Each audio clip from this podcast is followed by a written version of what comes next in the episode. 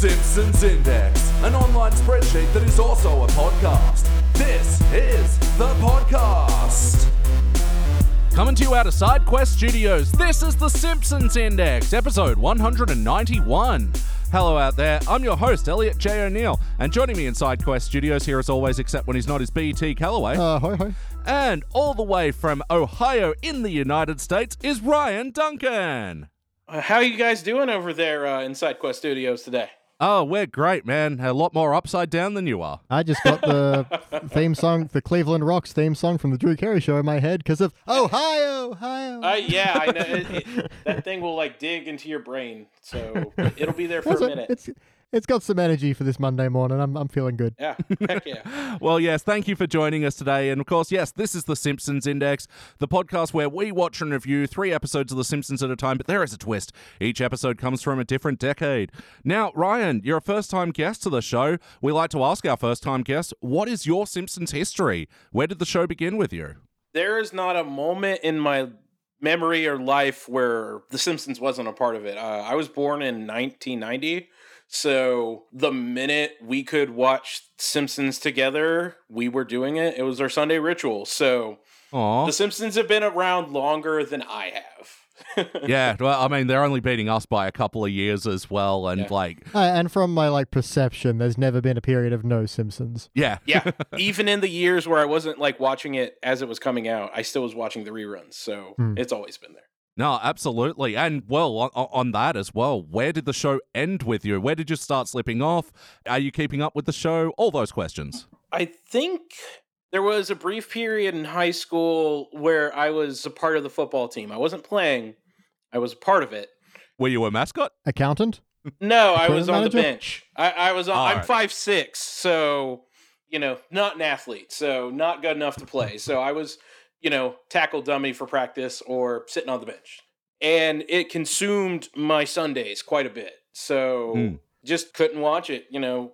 So I dropped off for a little bit then, and then when we cut cable is when we stopped watching it as it aired, and that was because we just cut cable, and this was like in that brief period where it was on like the FXX app or whatever, but you needed a cable login. You couldn't just sign up because I would have paid Hmm. to have like that's why I have Disney Plus is for The Simpsons. I don't.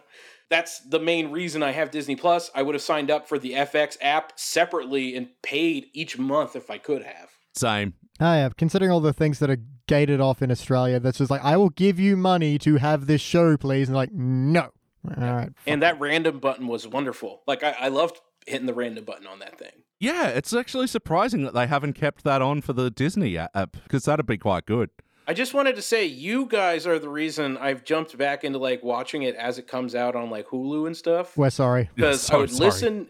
Well, it's okay. It's it's only a half hour of my time. It's not that bad. I would listen to you guys talk, and you would like start getting to episodes I had never seen before, and I would be so intrigued. So I'm still not caught up. the first 27 seasons, I've seen every episode twice at least hmm because when I was doing YouTube, I did a rankings and I had what I called the golden era, the downfall, and I called it the comeback for some reason. That was a bad name. Like that was seasons 20 to 27. I called the comeback for Mhm. some stupid reason. Probably to sound try to sound positive in the video. Yeah, no, I appreciate that because it gets better. I wouldn't call it a comeback full on, but it's certainly Yeah. improvement. Yeah, Oh, in yeah. our overall rankings that we've noticed, there is like an uptick from once they get out of the movie production, so around Yep. seasons 18, 19. And that sort of holds pretty well until about season 23, When, my God. where this happens to be the episode we're reviewing today. That's right. Um, we watched season 23, episode 17, Them Robot. First released in March of 2012, it was directed by Michael Polcino, written by Michael Price. In this episode, all of the nuclear power plant workers get replaced by robots, except for Homer, who tries to program them to become his friend, and then, of course, they turn evil. Hey guys, what did we think? You know, Elliot, I believe it was Aristotle who first said, God, this is boring. What about you, Ryan? um, I watched this like three times to. What? To help you sleep? Oh yeah, because I did. I didn't remember it, so I watched it at the gym. I then watched it with my wife, and then the third time was when I took notes. Because I, the second time I watched it, I didn't open my laptop up, and I was finished, and I was like, "Damn it, I didn't write my notes." So they got one extra view out of me, Hmm. but I think the right way to describe it is just unfunny. Yep. Mm. In my notes, I highlighted each time I liked a joke. It's not that many highlights for this episode. nope. Yeah, I didn't even get a full page of notes, which I haven't done for a very long time. Yeah, and it's so disappointing because I think it was a pretty good premise, but it's just so disappointing the material and we were talking before we started the record and Ryan, you're so right. There was just a very big air of family guy about this.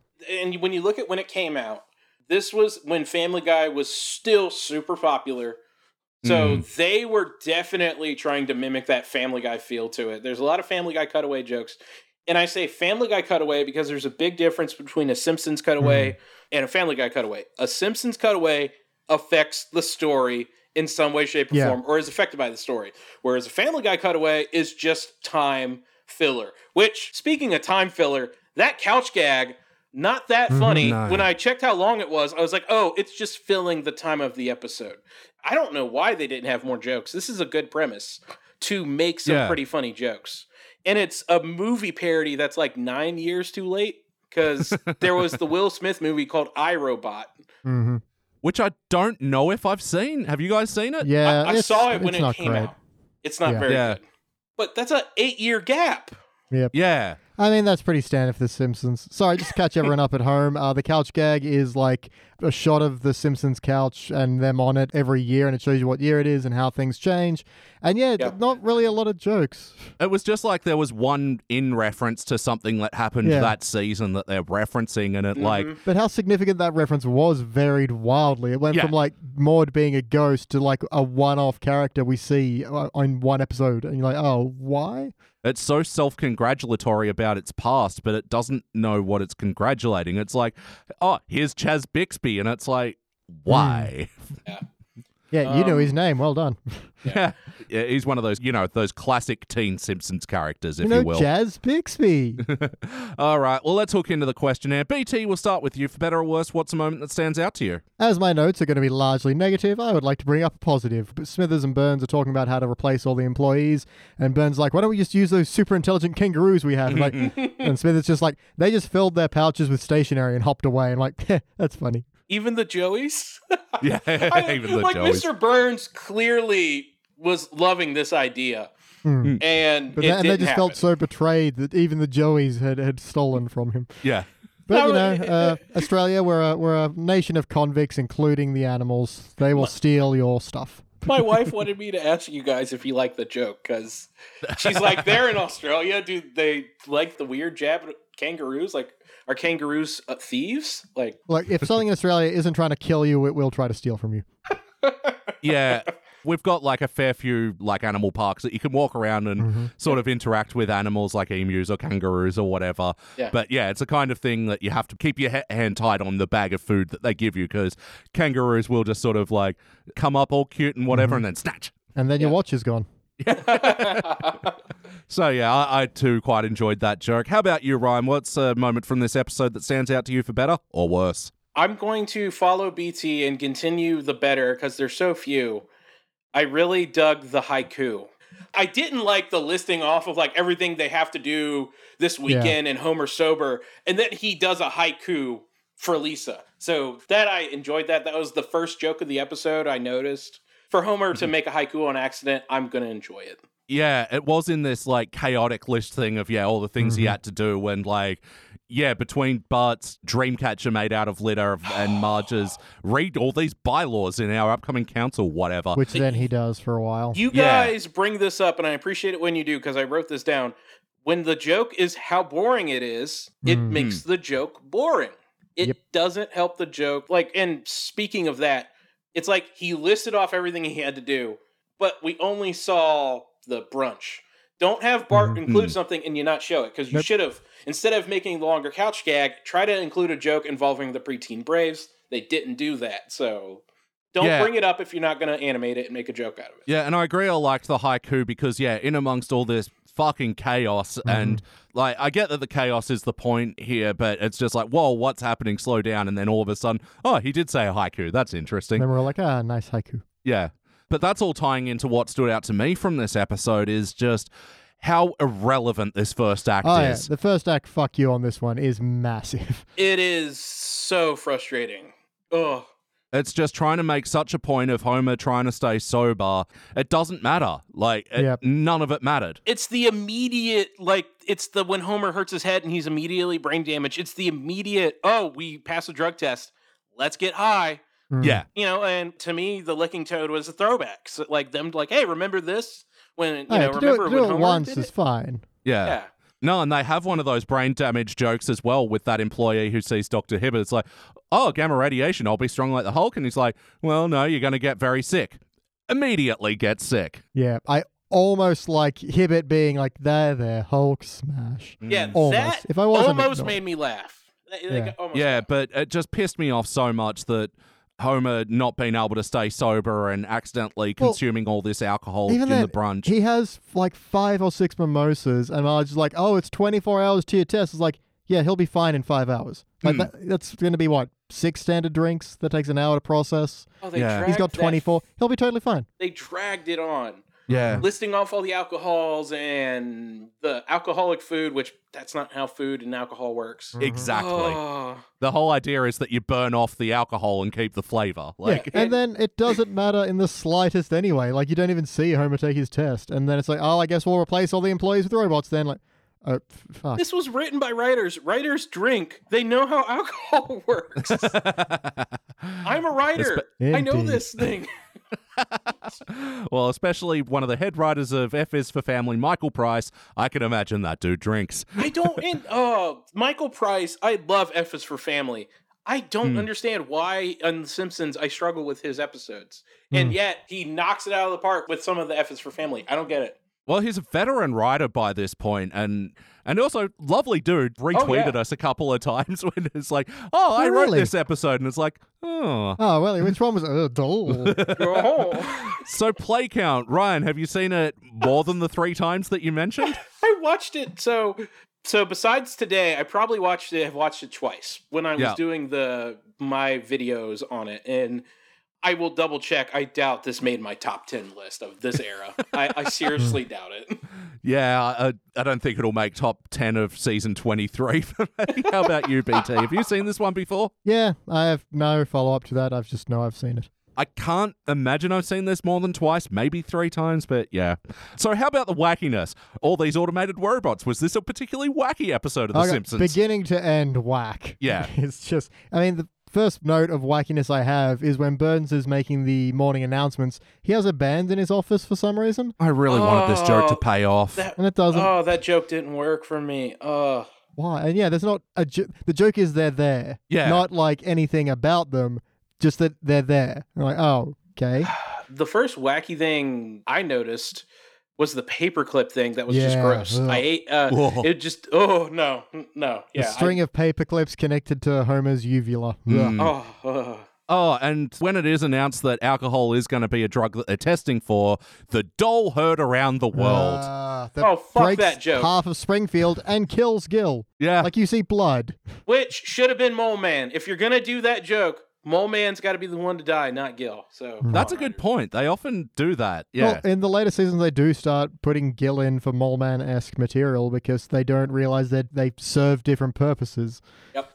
Well, Gil's kind of weird like that, where he's like either Kirk or Mole Man when they don't have Kirk or Mole Man. Hmm. And yeah, this joke was dumb. Yeah, kills Gilbert, keeps the dominoes upright. And Which, come to think of it, is literally a Family Guy joke. yeah, I can't remember which episode it is because that's the problem with Family Guy's jokes. They're not related to the episode. Uh, but there's one where he's all like, well, here's my hemophiliac baby and my priceless Ming vase and my dominoes I've set up. Ah, I hope nothing happens. And then Peter like slammed into the wall next to him and doesn't knock anything over. yeah, that's a lot of nice stuff you have. Yeah. Yep. Uh, and the train conductor made the comment that like just totally mm. destroyed, like even made it worse. We should have made this d'oh proof. Are you saying this has happened before? Like yeah, it's really? so infamous, Homer's d'ohs, that train companies consider. Because I thought the line was going to be, oh, we should have made these train tracks out of steel, not tinfoil or hmm. something. But no, it was just d'oh proof. Like, oh, that's And- fuck awful. I got to bring this up as a the man with a history degree because there was Mm-hmm. a really awful joke right before the dough. Okay. If you're going to make an opium joke about Chinese people Yeah. using it, you have to Mhm. include a British man selling it to them. You have to if you're going to make the joke, have some Yep. British guy peddling it and like trying to force it on him.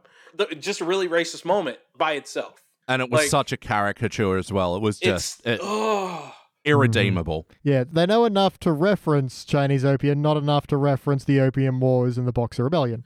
as is it's it's a bad racist joke. Yeah.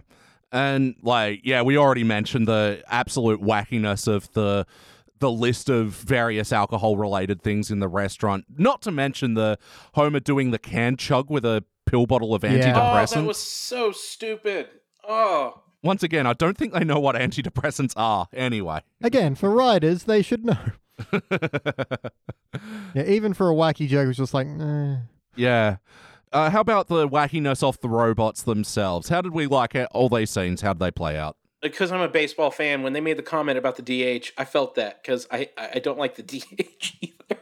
uh, designated hitter. Ah, yeah, that's not a wacky joke. It's wacky that it's coming from a robot, but there's nothing wacky Yeah. about it. And then making fun of Milhouse was funny, but once again, it's wacky that a robot's doing it. The joke itself isn't wacky, and that's frustrating. Yeah. and they made reference to this Rudy movie again. I've got to. Do I have to watch this thing?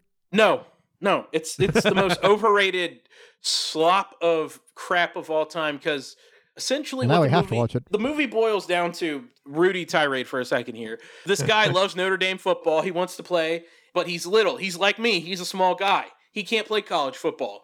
And as the episode points out, Rudy was only put in at the end of a meaningless game. And the real life Rudy's a piece of shit too. That's another reason I don't like the movie. It's based off of a real guy. It's Hmm. not a good movie. It's the most overrated football movie. But he- when he lacks in ability, he makes up for it in obnoxiousness. Yes, exactly. the last time they made a Rudy joke, which was funny. Yeah, Yeah, they do make reference to this movie quite a lot, and it's one of these things like recently The Warriors, where I was like, Mhm. should I watch this? And then Beach watched it and gave me the synopsis. and It's like, oh, I'm, I'm good. yeah. I can see why it's cult. It's not a good movie. Mm. But yeah, the whole Homer trying to become friends with the robots thing, you know, we've hit on this point a few times of Homer, you know, wanting to be liked. And Yeah. I guess it makes sense, but yeah, the material was so painful, especially that working hard, hardly Oh, working. God, riff. yeah, I wrote It, that it as well. dragged I- on too long. That was the It all problem. So for long. so long, I had time to write a long note about, geez, he's taking a long time to yell, working hard or hardly working over and over. Mm. you follow your rules of three. He says it once. He says it the second time louder. The third time, he tries to say it and he gets shocked. You end it there. Hmm. You don't drag it on for what? Like he, he said it four times and then he said the other phrase like Yeah. four times. It's just too long. It, it misses the point. Yeah. I mean, the same joke is in Bart versus Australia, where he's all like, I'm in Australia, America, Australia, America, but that's fast. Yeah. And, Yes, um, then it- exactly. it's fast paced and the punchline's hilarious because he literally gets Yeah. punched. Yeah, and the point of the joke is, you know, this one obnoxiously yelling it and dragging it out. It's like, uh, quiet, man. It's like it's ten thirty, but you're making it feel earlier here. Oh, the origin the origin of Moe's ugliness is in this episode he got too. stepped on by an elephant when Mr. Burns face ca- first came to town. Waka waka boing. That's another annoying sort of Family Guy esque thing because Marge is like, Mr. Burns was so nice when he first came to town, and it's just all in service of this one joke. It's not mm-hmm. a bunch of jokes. It's not setting up any story point that might lead to the solution of the episode. Yep. It's just here's how Moe got smushed by an elephant. Moe's backstory has now changed, I think, more than Oh, any yeah. other character at this point. Like they Yeah. constantly are changing it. Yeah, more origin stories than Batman.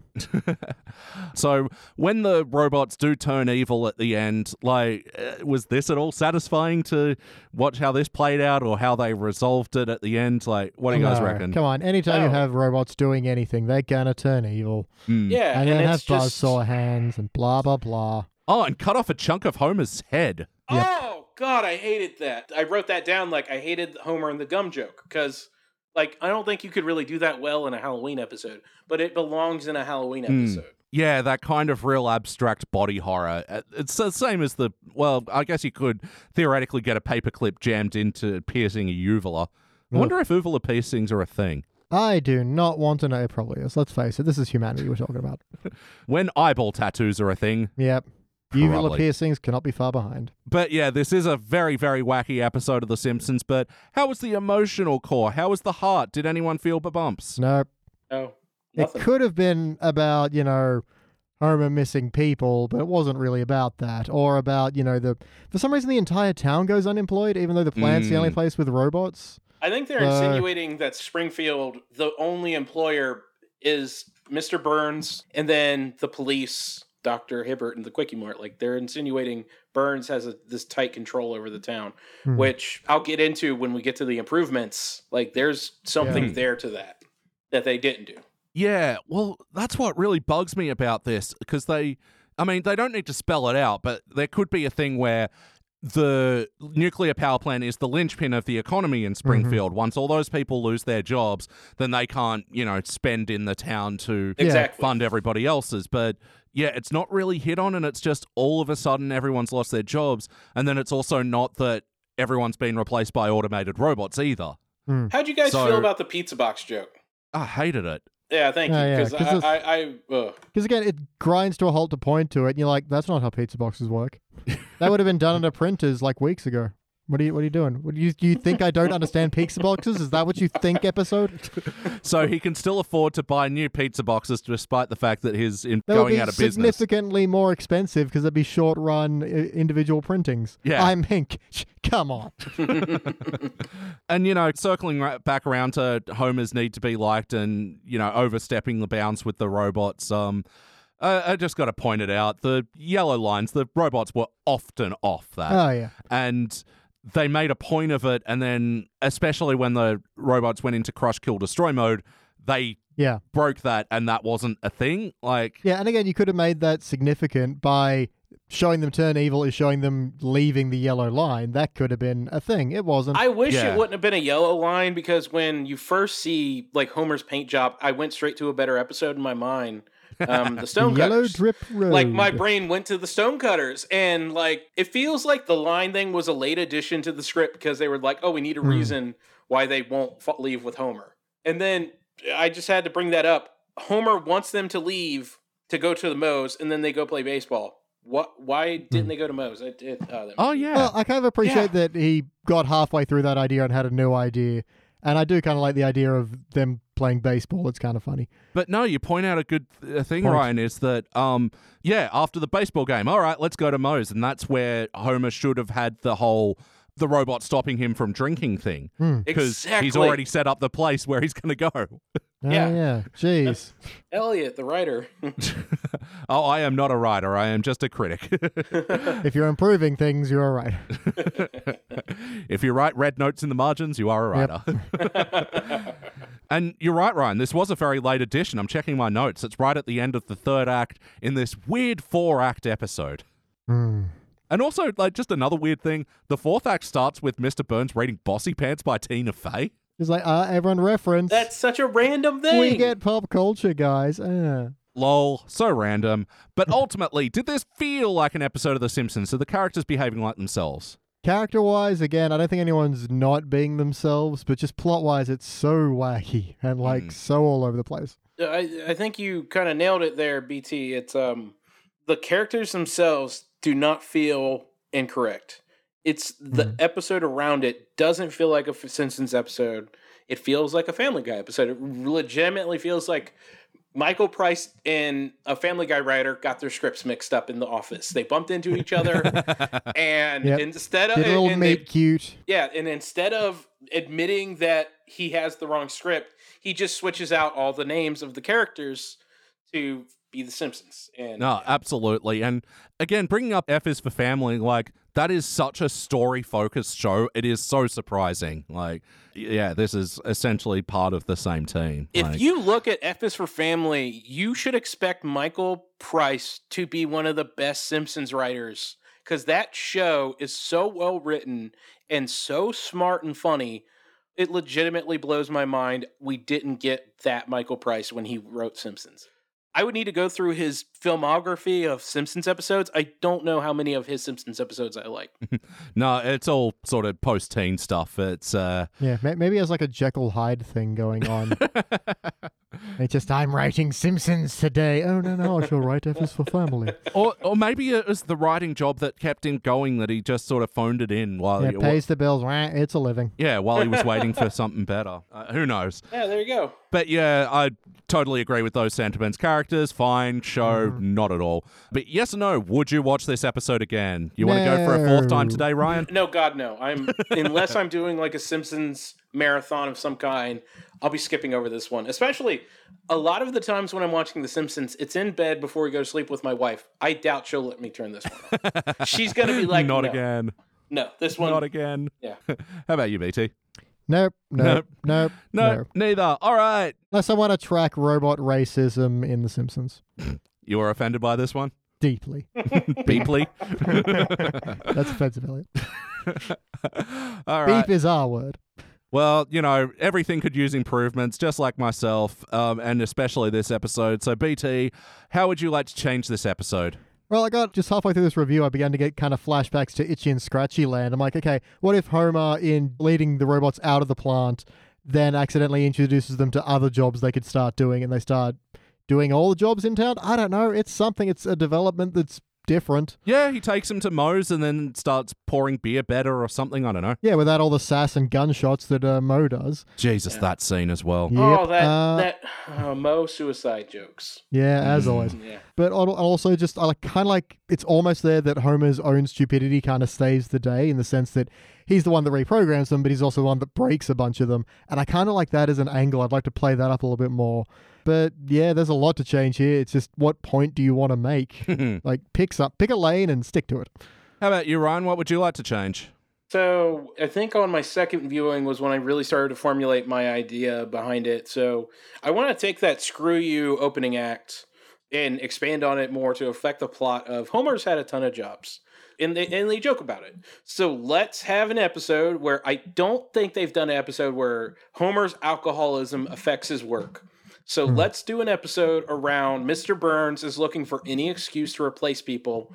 And like, With so robots. the A plot is Homer gets fired because of his alcoholism and is replaced by a robot, and he is learning to deal with it in some way, shape, or form to have the heart. And then to get your comedy, the B plot is at the power plant, and people are slowly getting replaced with robots until Mhm. You then use Homer's stupidity to be the one to defeat. Like, just you can have the robots turn evil for some reason, you know, because that's a basic plot yeah. when it comes to robots. Just have them turn evil, you know. Mhm. Now I'm gonna say, um, have the robots like start pointing out safety problems to Mr. Burns, and he's all like, "No, you've turned evil." It's like, "No, you've got a sa- safety code violation." Yeah, there's- evil. That, that, that subverts the expectations of the robots turning evil. You just have it where throughout the episode, employees are getting replaced until it's only Mr. Burns left. And the robot Smithers comes in with a report of all the safety violations. And then Mr. Burns, realizing that the robots are going to want to fix these Hmm. things, fires the robots to bring everybody back. Like it subverts the expectations because of the humans robots. have the threat of being fired to keep their mouths shut. Yeah, and the robot's automation ends up costing more. That's brilliant. Like, Yeah, because the episode had no heart whatsoever, and you can have like because the episode wanted to make an angle about capitalism and automation, it just hmm. didn't. So you can do a double whammy of talking about work and alcoholism, and then automation in a nutshell, and you can have a nice little joke about. Oh, to save money, he's going to hire people again because he can hold a job over their head. Like that has a lot Yeah. of satirical look at hmm. America that New Simpsons is desperately needing. yeah, or maybe he realizes he doesn't have a stranglehold over the people of Springfield because they're not worried about their husbands, wives, family getting fired. They're just like, "Oh, you have robots now. We don't. We're not afraid of you." Yeah. That's all great because I was sort of a bit lost on what to change about this one. And I think it's just more, you know, I'd want them to hit on the points that they were already almost hmm. making. And I really do think there's something to the economy of Springfield really depending on so many of these people being employed by Mr. Burns and the nuclear power plant that By once- a single person. Exactly. And once that goes, there is such little jobs because, yeah, you got the one person running the Italian restaurant, you got one person running the Moe's bar, and just how quickly that can trickle down into the rest of the town, I think, is something that's really valid to explore. And I think it's something that could be a lot more funnier than Barney making a full Monty reference. Yeah, I hate I that I almost like the that. line of "Where's Wiener," yeah, just because it was so Um, weird.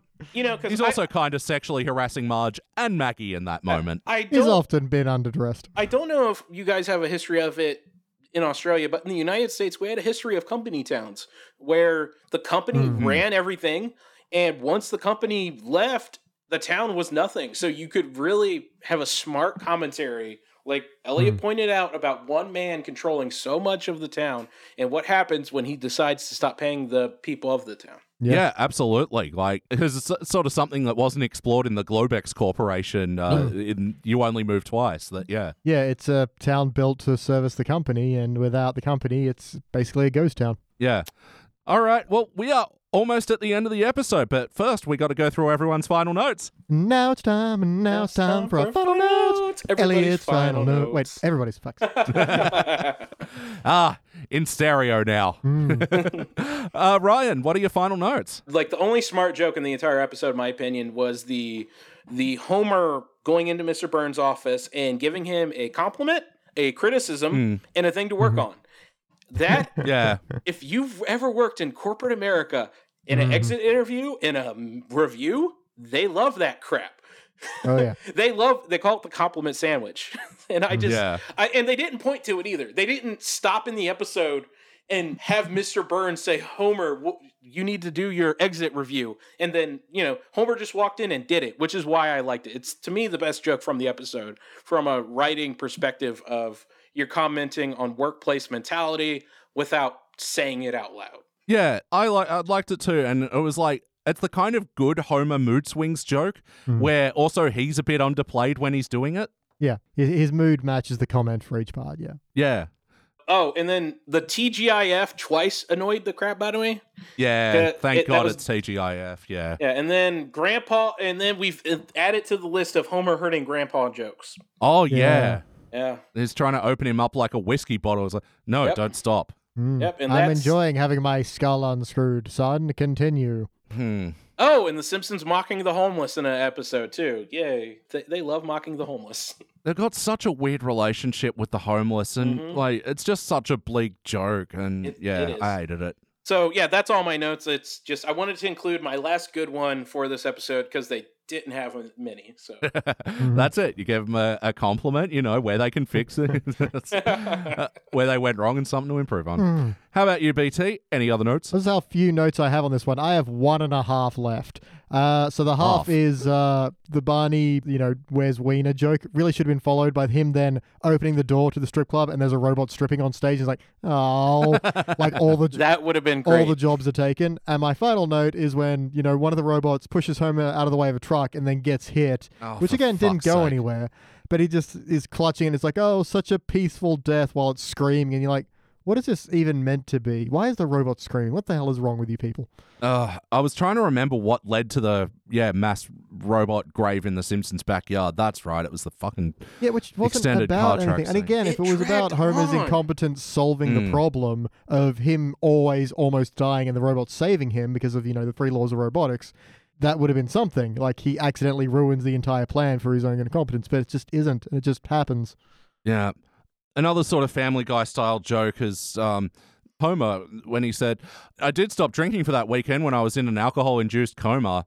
And then it cut to a photo frame of Happy St. Patrick's Day and then a little bit of like shillelagh music plays. And it's like, Oh, why? Well, see, Elliot, in comedy, you want to tell, then show, then play. Yeah. Again, another thing that, yeah, I would have liked to change is Smithers' relationship with this whole thing and how easily he got replaced. Yeah, he should have been so much bigger part of the story. Oh, yeah, Um, jeez, I forgot about that entirely. But yeah. Yeah. really hated the whole, oh, I can be an ottoman, uh, starts vibrating. they had to put Mr. Smithers on all fours, didn't they? They. Mm-hmm. Oh god. And yeah, my final note is they imply that Burns is at least a thousand years old at the Yep. end and Yep. Non canonical. non canonical, non canonical. All right, it's time to rank this thing. On the Simpsons Index, we rank using our six point scale, which starts down the bottom at failure. Failure. Maybe if the episode was just, eh, you give it a participant. But for the positive rankings, you got okay bronze, good silver, excellent gold, but for the best, of the very best, the episodes which The Simpsons could not exist without, you give cubic zirconia. I'm going to go first. Let me show you how it's done. Uh, I'm failing this one. It's not as bad as a lot of failures that I've seen, but it's just so hopelessly underdeveloped and not a lot of this episode means anything and like its through line is it's the yellow line thing. It's like it sets up the yellow line and then doesn't use it. So Yeah. failure for me. How about you ryan? What do you reckon? You know, before talking with you guys, I was sitting on that participant failure line. But as we hmm. talked about it, as we explored it, and I think I'm okay with calling it a failure because this is likely a first draft script that, if they would have had the rigorous nature, which Al Jean claims they still have, I don't believe him. Not for a um, second. yeah, Al Jean has made this claim that, oh, yeah, the writing standards are the same as they were in the Golden Era. Sure, Al Don't lie to me, Al. this to me is definitely a first draft to where if I a you know I I'm I'm in film school and I'm in the middle of a screenwriting class right now if I can take this idea and I feel dramatically improve it there's something wrong so it, it is a failure for me because it does frustrate me. As I think about it I get angry and Yeah. me that that's the epitome of a failure. If it was forgettable I could maybe let it be a participant but to me it fails at being a Simpsons episode. Good, Embrace your hatred. and what say you palpatine i mean bt Uh, yeah, look, I'm a failure as well. Again, I agree that it's not one I want to kick into the pit of failure. It's more like uh, I want to be like, hey, look at the bunny's blue eyes, shove, and just push into the pit of failure. Because yeah, it's just it doesn't know what it wants, and uh, and I was just so bored during the entire thing. For a Simpsons episode about a bunch of crazy robots to be boring, that takes effort. So yeah, for me, F is for failure. very good all right unanimous failure we are giving this episode The index finger. finger. it will be the oh my goodness the fourth episode from season 23 to be given the finger it'll be joining Moe Goes from rags to riches Mm.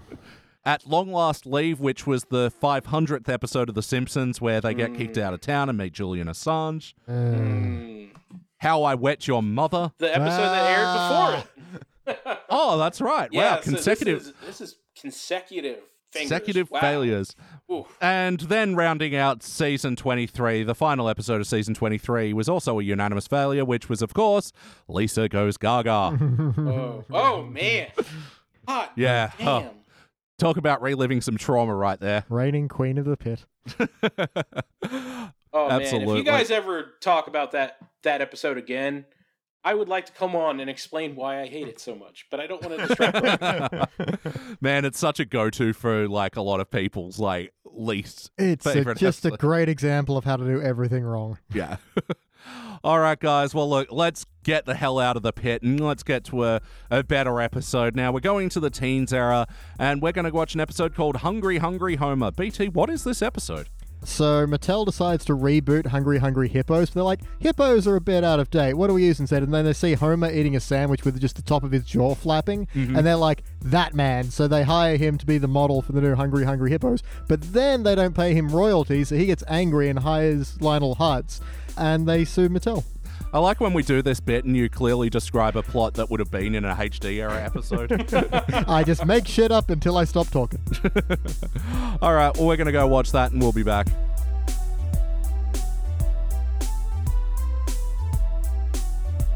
And we are back, and we just watched our Teens Era episode. This was Season 12, Episode 15 Hungry Hungry Homer. First released in March of Ort 1, it was directed by Nancy Kruse, written by John Swartzwelder. In this episode, you should know this one. This is pretty adjacent to classic era. This is mm-hmm. where Homer learns that the Springfield Isotopes are moving to Albuquerque, and he goes on a hunger strike to expose the truth. Hey, all, what did you think? Good fun. Absolutely delightful. And this is the part of the teens era that I adore, where they're doing some wackier jokes hmm. and they're doing some wackier premises. But But it's still fun. yeah, Yeah, and for a wackier premise, it's just Homer is on a hunger strike. It's not Homer works with a bunch of robots. it it is such a odd one because it's it's one of those starts with them watching TV, but Homer is strangling Bart at the same time. Yeah. I quite like. I, honestly, the first like minute of this has a lot of stacked jokes, and I was I Oh, was yeah. quite enjoying it all. yeah, yeah, I guess that's one thing to get out of the way. Have we all been to Legoland? I No. have not. No. My only real exposure to Legoland is hearing a woman rave about it because I was on like a Kentucky tour and there was this Irish woman who had just gone that was like, fucking Legoland. Oh my God, it was the most amazing place I've ever been. And the children, the ones who got like presents and prizes, they're like, oh, they were the happiest faces. And the children who didn't, oh, they were so sad. I'm like, this sounds amazing. Continue talking. Damn, Yeah. that that might be the greatest marketing tool of all time. Just get an Irish woman Ah, to it sell was. Something. Like yeah, I still remember. This was over 10 years ago. Excited Irish Woman Reviews, most popular channel on YouTube. I, I I- mean, yeah. I would watch that easy for sure. Because I've never really, I've never again heard the words, oh, fucking Legoland. Well, yeah, I, I have been to Legoland in California. I know there's a few around the world. It's actually surprisingly un-Lego in there. what? Like, I like in this Simpsons version how everything is, hmm. you know, quote, blocko. Yeah. and they go down to it to the finest detail. But like a lot of the decorations and stuff, like I remember walking around thinking, huh, this could be actually be a bit more Lego-y. That's shocking. But I mean, as far as the theme park goes, it really is geared towards a younger, younger crowd. Oh yeah. Like, yeah, the rides are very tame and a lot of the activities and things to do were just mostly for very young kids. Well, to be fair, so was Blocko Land. Like, you see kids going down the, the block slide, like, boom, ow, ow, ow. and I mean, you saw Maggie's reaction to it. So like like they're saying like yeah, especially considering the infamous meh from Bart Yeah. and Lisa who are 10 and 8, but Maggie is taking the she's driving the car. So yeah, I think the, the episode is fully Yeah. aware that Legoland is meant for younger kids. Yeah, and I do really like that joke of, you know, she's so excited she clips herself in a car seat, starts hopping out, and the family's like, no. And then the car starts like, oh shit. Yeah. No, it's wonderful. But what I liked about this opening section as well that it's very self-contained. Hmm. Like it's not doing a bunch of shit you'd have to be to Legoland to get. You get Yeah. the core premise. This is Blocko. This is their Lego. They're Mm-hmm. doing a bunch of riffs on you know the pieces and whatever, and you don't have to know Legoland to do it. And yeah, I found this whole opening section just such a fun riff. Yeah, it is very funny. They are having a wonderful time poking fun at it and like I give them credit, especially considering the last one we just watched. You know, the it was all right, I guess. That made me laugh so hard. Yeah. Yeah, even, even the commercial as a kid, like, eh, it was okay. yeah, just and this is John Swartzwelder. He's like, I'm gonna crank out some Mhm. jokes and you're gonna enjoy them. Like, and that's Yeah, I oh. think what is so great about it. Just the opening line of, are you sick of ordinary shaped amusement parks? Yeah. Am I ever? no, absolutely. Well, yeah, I think we'll get into more of the Blocko land, but let's get into the moments that stood out to us. BT, we'll start with you for better or worse. What's a moment that stands out to you? Uh, again, I'm going to go with a positive note. Just a line I really love from Lenny that I didn't realize I just kind of forgot about, and it really hit me was um, when he's trying to get a refund. He's like, I wanted a refund for my ticket, but they wouldn't give me one. They said they wanted it. Yeah. Oh man, that, that's a great line. yeah, and you can imagine how that scene played out and just Lenny Yeah, giving give me up. my money back. No, we want it. No. how about you, Ryan? What stands out to you from this episode for better or worse? I think what is for better, and maybe one of their most impressive pieces of writing. I have a suspicion that this episode was two different episode ideas that they couldn't fill out, and they found a clever way to write them together. Because it really feels like a plot 1A and a plot 1B, even though the episode is mm-hmm. called Hungry, Hungry Homer. That first 10 minutes has nothing to do with the hunger strike. And I was checking the timer to make sure, because I remember it at like nine minutes and 55 seconds is when we hear about the Albuquerque move. So that is almost half the episode, Hmm. Yeah. which makes me really think. Like, because, you know, I read the Wikipedia and apparently this was an idea from Al Jean's daughter, but they aren't certain, which means that's not how it happened. I really think they had two okay ideas for an episode one where Homer becomes a helper, and one where Homer goes on a Yeah. hunger strike, and they just married them together. And it's I think under a lesser writer than John probably doesn't Yeah. deliver, and it becomes one of those painfully fu beginnings. And this is a testament to why John is great. Yeah, even though it technically is a fuck you intro, it doesn't feel like it. Yeah. Like it, it develops organically enough. But I agree in the sense that once some guy's like, hey, I've got this thing about Homer helping people. I don't know where to take it. And the other guy's like, well, I've got this thing about Homer being on a hunger strike and I don't know how to start it. What if we put them together? Yeah. Together. And then John Swartzwelder swoops in like Spider Man and Yeah. takes both both ideas and writes the script. Like, yeah, These are mine scripts now. Spider Schwartz. 'Cause, I mean, yeah, that's yeah. The, the Wikipedia indicates that this was sort of an amalgamation of a couple of uh, shelved and underdeveloped ideas, and I will say that is kind of what stands out to me for worse in this episode is that the third act is I don't know to me a lot less fun, and I still don't quite get part of the story where you know, they're being so secretive about moving the team, but it's going to happen eventually. So why the secrecy? Um, like, do you want me as the resident sports fan Yeah, to explain please. this? in An American sports thing. So this is definitely trying to mirror what happened. It's happened a couple times actually. Um, the most famous instance was when the Baltimore Colts left in the middle of the night to Indianapolis. Teams do this. Wait, wait. The, the Colts bolted? Yes. Ah. the teams delay announcing this because once you know your team's leaving, you're not going to go. Mhm. They hold it back to prevent the loss of revenue. Yeah, like I'm in Dayton, Cincinnati. I'm a Cincinnati sports guy. If the Reds announced tomorrow they were leaving in two years, I would never go to a Reds game again. But if they kept that secret, my stupid hmm. ass would probably go there at least 10 more times before they left. It's all about making money and not losing it, right. Elliot, if that helps. Yeah, well, I mean, it does because, like, yeah, to me, it just seemed like an eventuality. Like, why do they care? And why are they obviously spending a lot of money holding the secret? And- For evil, Elliot. Capitalism, Ah. baby. Evil capitalism strikes again. But that said, I do quite like the idea they're already using the merchandised wrapping. and they're like, and is no one noticed? nobody pay. Well, nobody does pay attention to those napkins. Yeah. Like I don't pay attention to the napkin. That's like if like if I go get an ice cream with my wife, they'll uh, wrap a napkin around it. I'm throwing that shit Mm-hmm. away immediately. So Yeah, if, if it says Albuquerque ice cream, you're not going to know. yeah, Well, I was also reading on the Wikipedia that because they were referencing the fact that there is a minor league baseball team called the Albuquerque Isotopes Oh, really? who came to Albuquerque in 03 after being known as the Calgary Cannons, which, if you know your geography, is a Canadian. yeah. and Albuquerque, New Mexico, pretty far from Canada. Yeah. That is uh, quite a sea change. That that that is wild and good on minor because minor league baseball is a struggle like to make money anyway because the teams fluctuate so much to where Hmm. if there's a Simpsons episode referencing you, take advantage of that. good for Albuquerque for making that change. Yeah, well, apparently in their baseball stadium, there is like a Simpson statue in there to, yeah, Oh, nice. tribute this whole thing. That's yeah. that's awesome. I, I I've always wanted to go to New Mexico. I've heard it's beautiful. That's just another mm-hmm. reason to go now. As a Simpsons Yeah. fan, definitely. Yeah, try out some of that blue meth.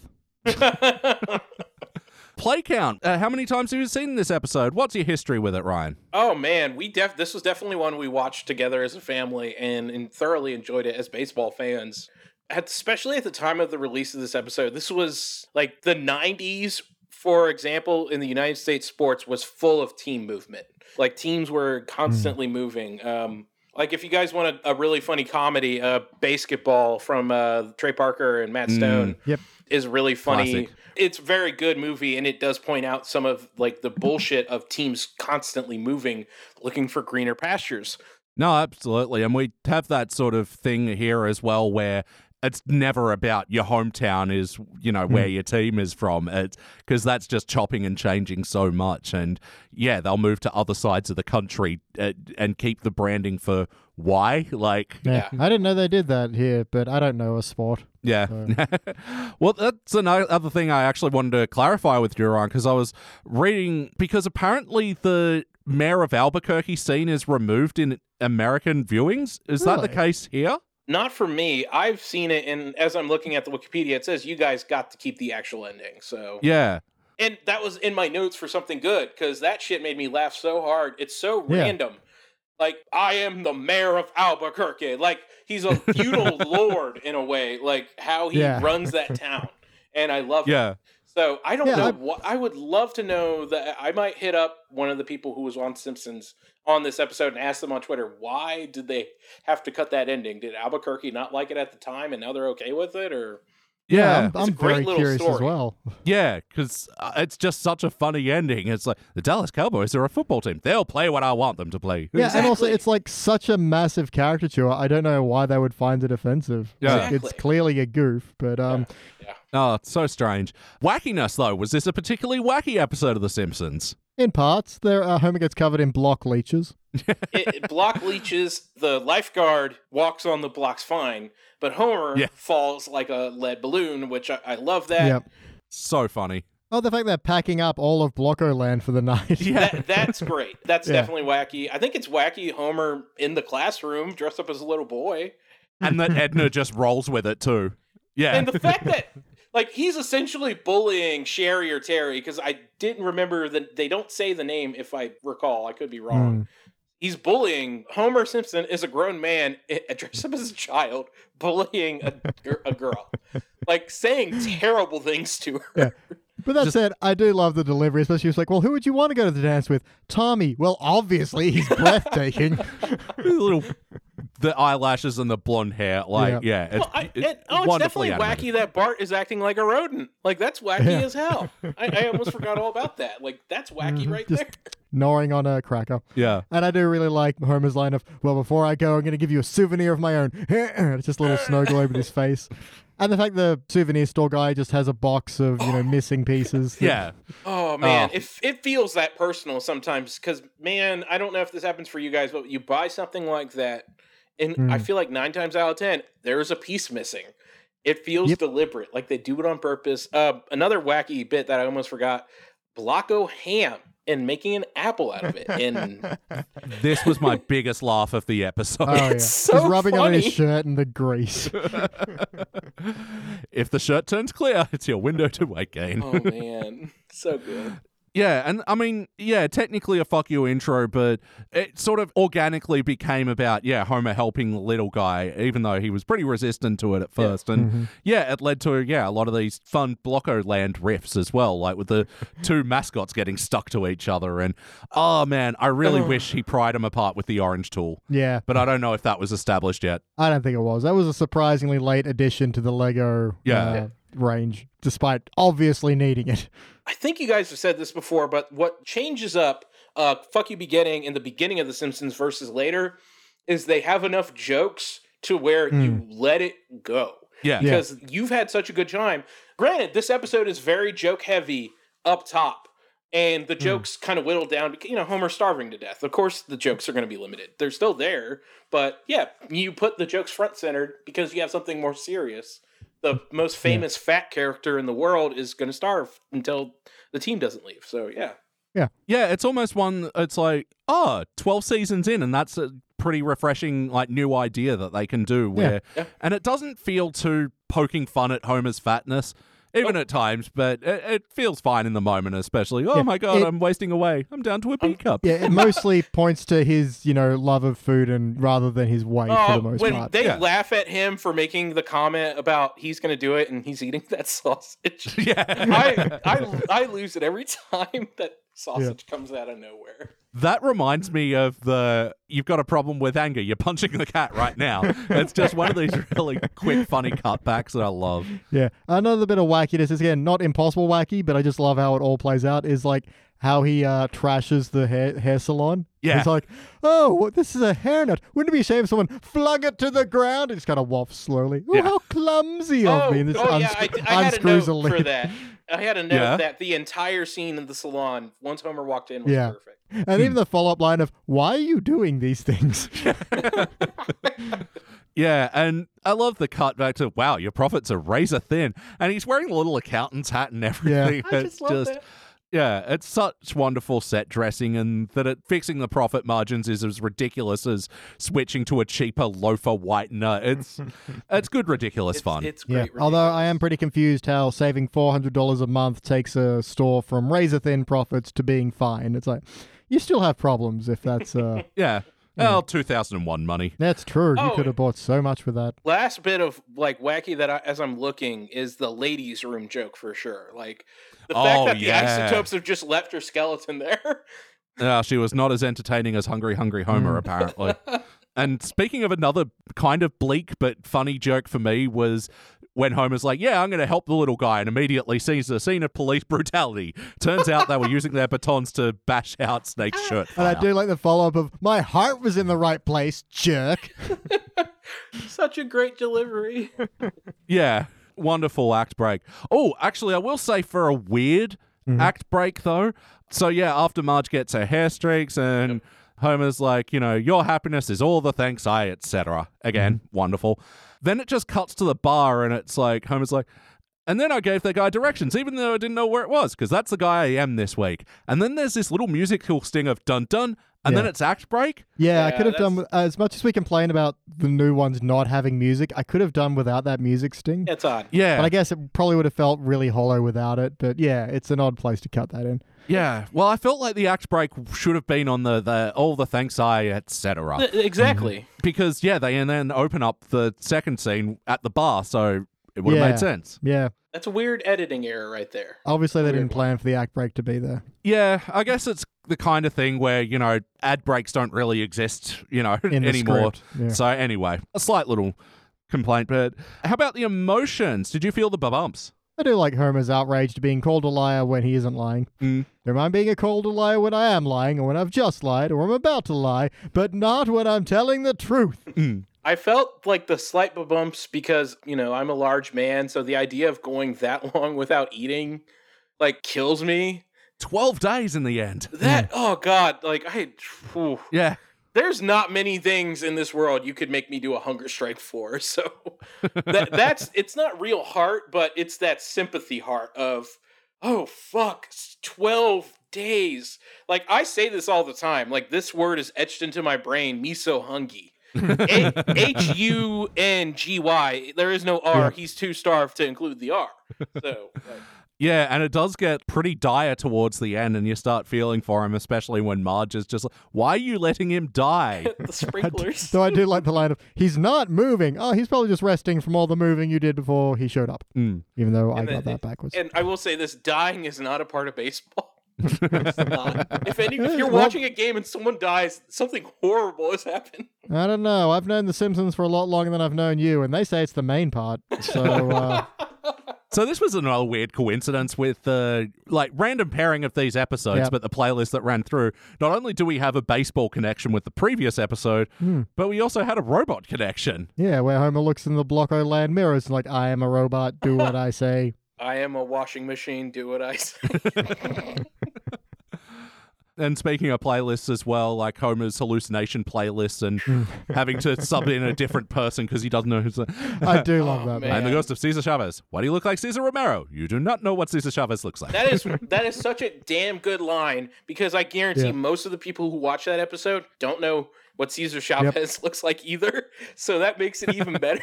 Well, I had a hard time recognizing Cesar Romero without the makeup, but there you go. Exactly. Hmm. For those playing at home, he Um, was the Joker in the 66 Batman. Oh, yeah. I knew yeah, I knew that. I don't know if this counts as heart, but I wrote this down because I felt it felt relevant. Big corporations using a protest to their advantage. Hmm. It felt Yeah. too Mm. real because Especially in this day and age. yeah, because like let's be real. Um, you know, a company like we'll say Black Lives Matter in a tweet because they think Mhm. it'll make them business. They don't say it because they believe it, and that's what they were doing with Homer. They take him and they're using him to get Yeah. people in. It just it's so weird that John has this pulse of American Yeah. capitalism. Yeah, a pulse like 10 years prior. oh, hell, probably longer. Yeah, and it's that fucking like Kardashian in the Pepsi ad solving racism. Or the other fucking day, I saw Oreo's official Twitter account tweeted out trans people are people or s- like, something Guys, to that effect. you are a corporation. We do not expect you to have opinions on things. it's a cookie. yeah, I know. Like yeah, I mean, thanks, you know. it's, not, it's not unwelcome. It's just not necessary. And we know you're doing it for money. The cynic in me just sees that tweet and goes, their profit margins now indicate that they will make more money from trans supporting people than non trans supporting hmm. people. That's it. That's why they Yeah. tweeted it in February 2021 instead of February 2010. You know, it's Yeah. Yeah, I swear they're just gearing up to do the limited edition Oreo cookie with, you know, white cream center still, but then the pale blue cookie on one side and the pale pink Ah. on the other side. damn, Elliot. Yeah. Hey, give it time. I- I'm putting gave, my prediction you gave in that now. one away for free, but they might already be working on it. Could have made money on that one. Uh, I wouldn't want to do that. I am not an evil corporation like they are. Not yet. not yet. Elliot Corp. But yeah, so it's sort of a weird one to talk about the heart because it is and it isn't. You know, we're talking teens era, but you know, they do get in the heart towards the end with Homer's decaying state as well. You really Yeah. do feel for the guy. And I think there's heart in him him succeeding too. Mm. Absolutely. Yeah. Yeah, oh, they really do earn that moment at the end where he takes that triumphant bite of that mm-hmm. delicious looking hot dog, I oh, gotta Oh, say. yeah. That was a oh. well animated hot dog. Yeah. Henceforth, why we got hungry and ordered lunch. That's like one of the many reasons me and my wife want to go to New Mexico is it really does have a legitimately wonderful like food scene on top of Nice. all the scenic beauty. And I spoke to her in our break. She's open to going to Australia. She said YOLO and is get gotten over her fear of spiders. So yeah, there we go. Well, uh, we don't have the best food scene here, to be quite honest, but you know. Eh, it's around. We got You guys have natural beauty. Trust me. The, the food inner scene doesn't matter. Like y'all have some of the most beautiful landscapes I've ever seen. Yeah, screw that. I want to go somewhere where the food is good. it's like uh, Elliot and I went to New Orleans and we kind of had to sit down and go, okay, we're only here for three days. We can only eat so many times. We have to plan this. Mm. Where do we hit? And it was delicious. So good.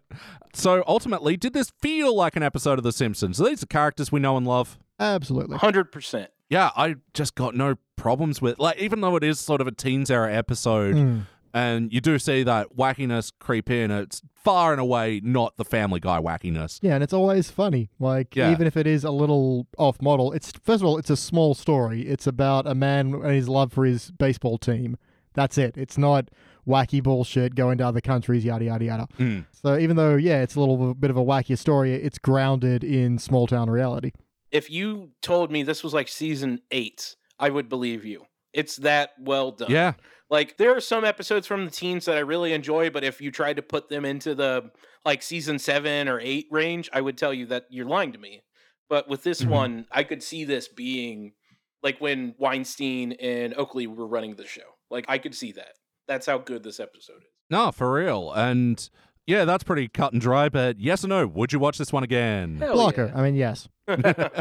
And episodes we want to watch again, we like to think about what playlist we would put them in. What are some other episodes that would pair nicely with Hungry Hungry Homer? Mm. so sports episodes and vacation episodes, like Oh yeah. Itchy and Scratchy Land, oh yeah. the f- Bart playing football, uh, them going to the Super Bowl. There's a solid playlist. Um, Even just references to the Dallas Cowboys. We mentioned uh, you only moved twice before. Yeah. yeah. yeah, I'm gonna say pair it with uh, other protests. So last exit to Springfield, Marge versus Itchy and Scratchy. Yep. Mhm. If you want to make a New Mexico playlist, you could pair it with the god awful Gil episode, but that's not fair to this one. Um, well, yeah, that's why I mentioned how this connected with Them Robot before, because it's like, yeah, I don't want to watch Them Robot again. or No. Put it in a playlist or put it anywhere near this episode in the future. Nope. this is the only time these two episodes should be back to back. uh, Duffman episodes. Like, uh, there's a Duffman Oh, playlist. how do we not talk about Duffman? Du- oh yeah, Duffman playlist for sure. Because so I've told you guys, watching The Simpsons with my family is part of the thing. My dad loves the character Duffman. I don't understand why. Because he's a late edition character. You know, he wasn't introduced till season nine, I believe. yeah. But no, my dad, like to this day, like when I see him sometimes and like we're eh, getting a beer or something, he'll go Duffman and just he loves it. It's such a fun impression. Yeah, and he's got so many good lines. This one of Duffman is thrusting in the direction of the problem. Oh, and he's dressing up at the journalist, Joel Duffman from. what? Uh, fuck, I forgot it's what like he said. uh, something like the Story News Times. Yeah. weren't you once in a loony bin? What would Jesus do? and even just the subtle puns as well. New feelings brewing inside of Duffman. Yeah. and then there's just a great line of, "Why don't you can it, Sid? How about you can it, Howard?" oh, that instant change in his voice. Oh man. Yeah. So good. Oh, awesome. All right. Well, that's a good bunch of playlists, but you know, no episode is perfect, so we like to think about what we'd change. BT, we'll start with you.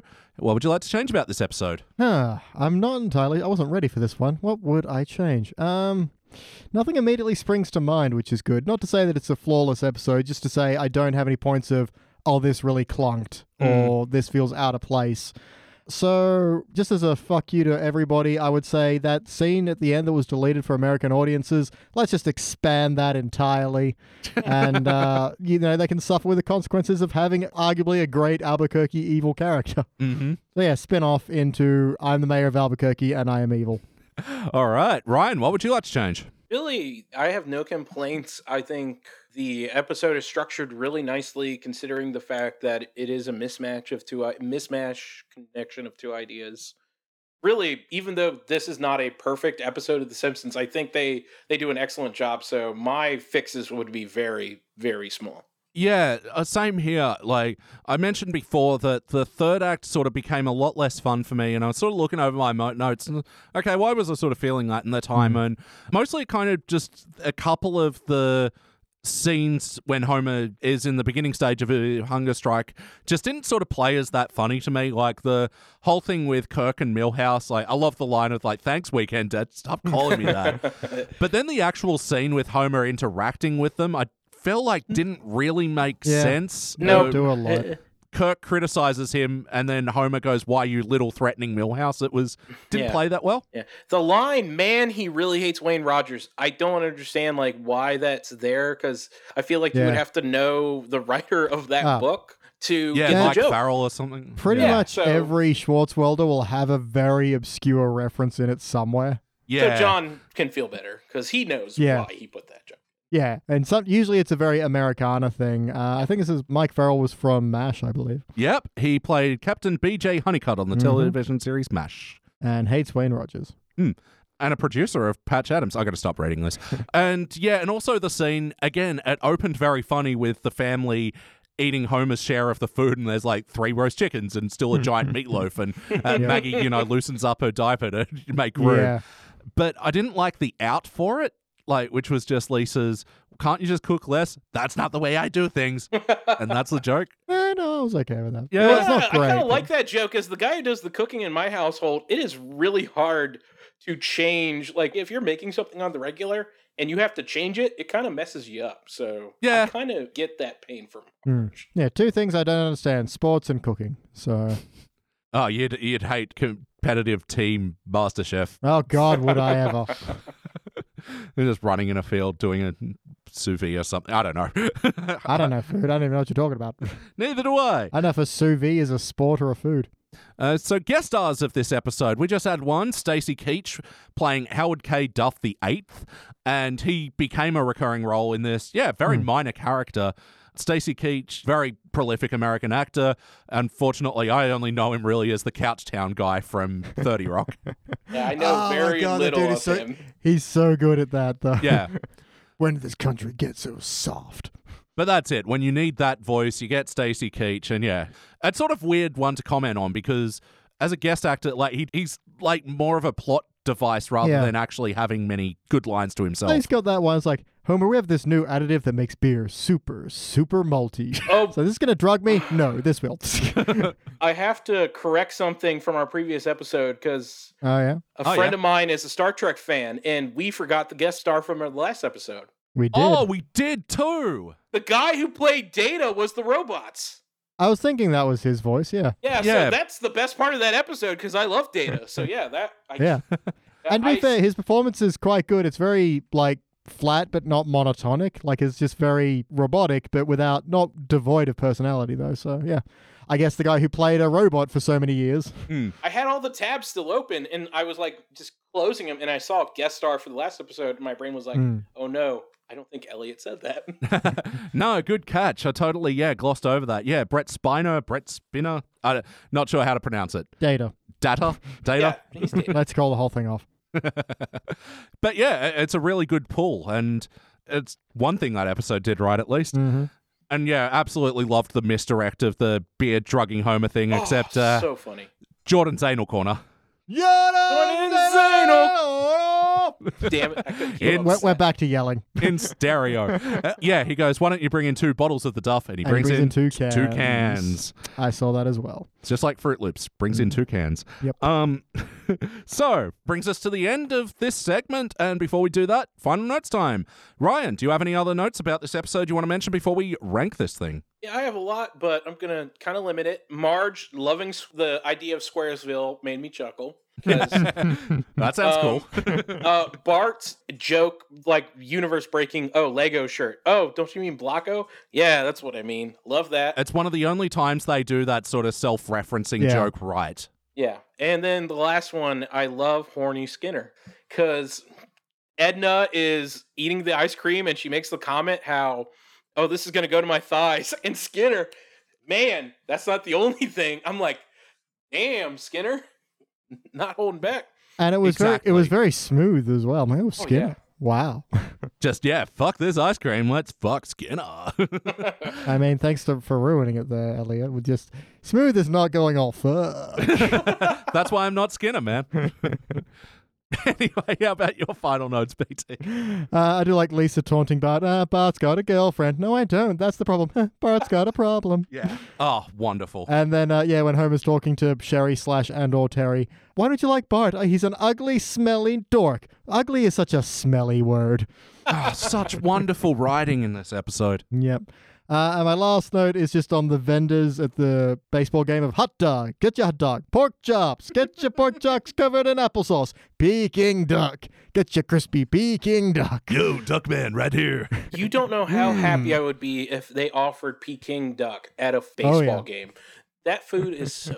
If you've never had duck, to anybody listening, Hmm. have some duck. It's wonderful. It is very good. We actually ordered some uh, Peking duck bows as well with our banh mi's that are Oh, that's Ooh. perfect.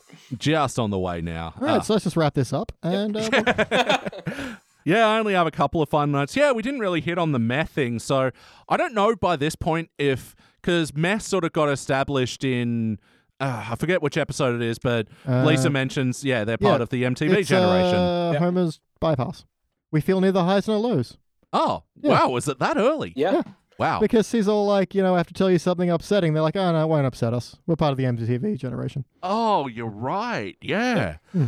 And yeah, they sort of they literally spell it out in this one, Yep. and yeah, I'm, I don't know if it had been popularized by this point or and that if was this reinvigorated it. Yeah. I, I feel like the Simpsons are the reason this is a word that's widely used now, for sure. Like, Oh, absolutely. Um, local man is liar. Well, we do have footage of him with his pants on fire. oh, but yeah, the local man is liar. Hey, that would make a good headline. The easily led media in this. Yeah. And he went to the effort of setting up a guy with a trombone and mute.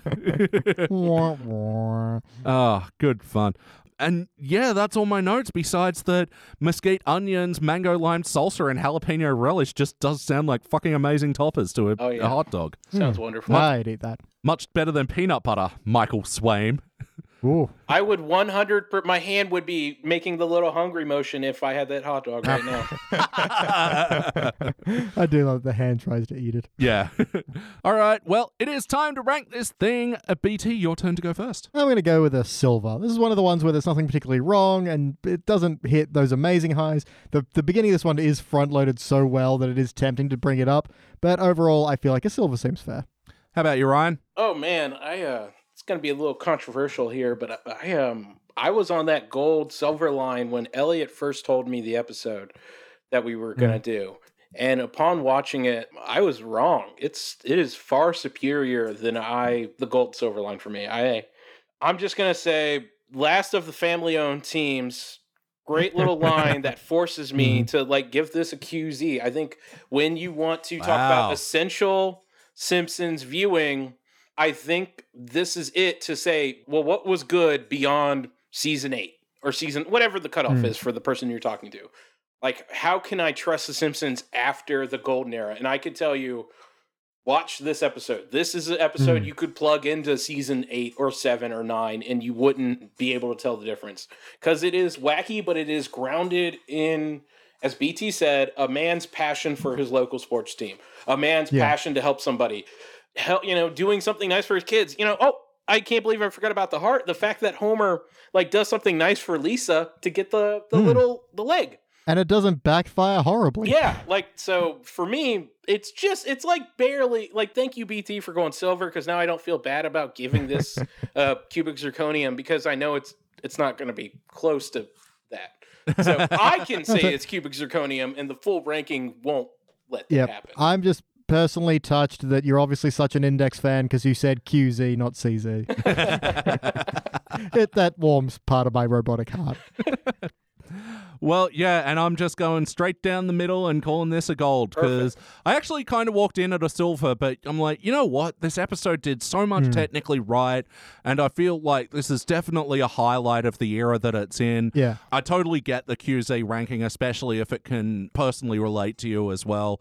But yeah, it really hits that gold mark Yeah. for me. I, I did definitely have the internal debate of like, could I rank this as gold? I certainly could, but I'm going to go with my heart guts, which say silver. and hmm. that's great. And I think also I value like writing to me is the most important thing when it comes to storytelling. So hmm.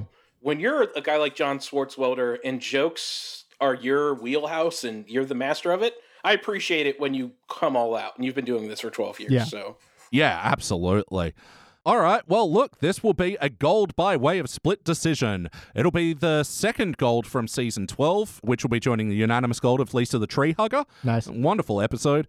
But yeah, we've got a couple of other gold by split decisions in the teen era. Hmm. Uh, it'll be joining She of Little Faith, where Lisa goes Buddhist. Oh, yeah. And the last tap dance in Springfield, which of course is Tappa Tappa Tappa. love that episode. I would have killed for Tappa Tappa Tappa. Hmm. No, th- that's actually a very neat little playlist there, Yeah. I reckon.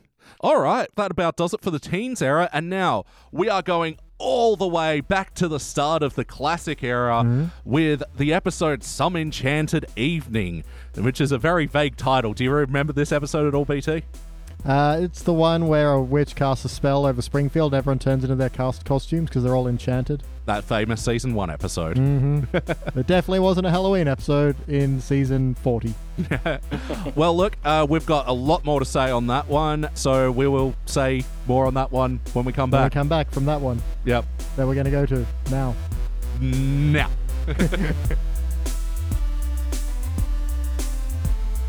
and we are back, and we just watched our classic era episode. This was Season 1, Episode 13 Some Enchanted Evening.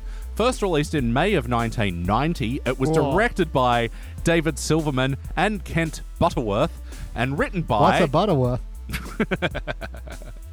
Sorry. Shout out to Emily VanDerWerff. Uh, and it was written by Matt Groening and Sam Simon.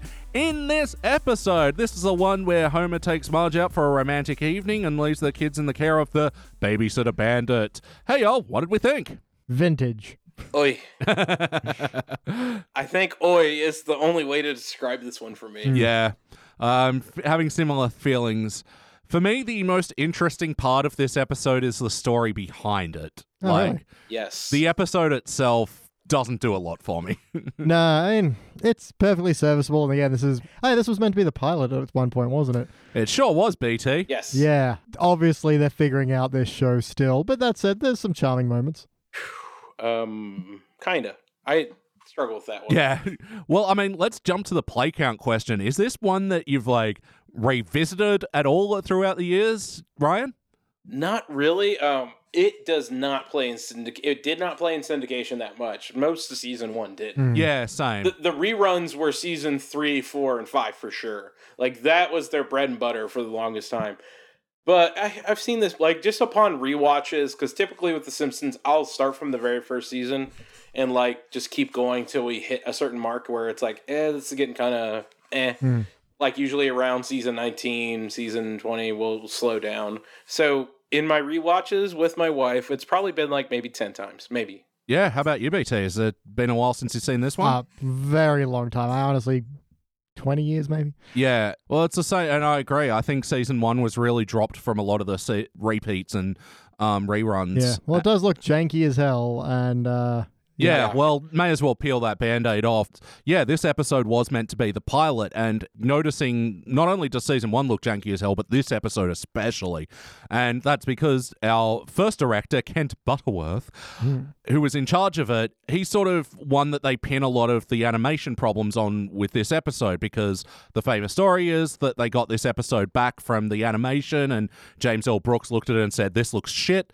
Hmm. And one of their main complaints is that it didn't really have a distinct style. It looked too Disney, it looked too Hanna Barbera. Yeah, fucking the babysitter bandit. Her introduction scene where she was talking to Bart, she looks very, very early Disney, Yeah. like very rubbery. that door opening and reveal, while I enjoy it, is just a straight up pull from Disney. Hmm. And here's the wild thing they complained about it looking too much like Disney and Hanna Barbera, so they had to rework it. It still has those problems. Yeah. Like, that's what's wild to me. I've never watched the, because apparently it's out there online. You Hmm. can watch it. The original one. I've just never made the effort to do it. Yeah, uh, I like want to now. if this is the fixed version, how Hanna Barbera was the first one was it just oh hey there buddy boy. Well, it was more in the animation and just in the rubberiness of Yeah. the the cartoon Yep. space. And it's funny, you know, because there was a tweet that went viral recently of someone doing a side by side of the Simpsons intro and how when Marge turns to look at Maggie, her hair is a lot more rubbery in the early intro versus the HD one where she just kind of moves her head. You know, the old one is yeah more of a hair swivel, and it's Oh man, Sort of- I saw that. I saw that go viral, and it made me sad because I really, I really like the hand drawn appeal of the older Simpsons versus that perfect nature that they want to do in the new era. Mm. It just takes the soul out of it. You know, that's probably my biggest issue with current Simpsons is there feels like there's no soul in the animation anymore. Well, no, that's it. And like classic Simpsons really no um I don't know, new, but they were finding the experimentations to work with that traditional sort of more rubbery animation and keeping it static so you were more on the ride for it as a sitcom rather than a cartoon akin to a happy little elves or some shit.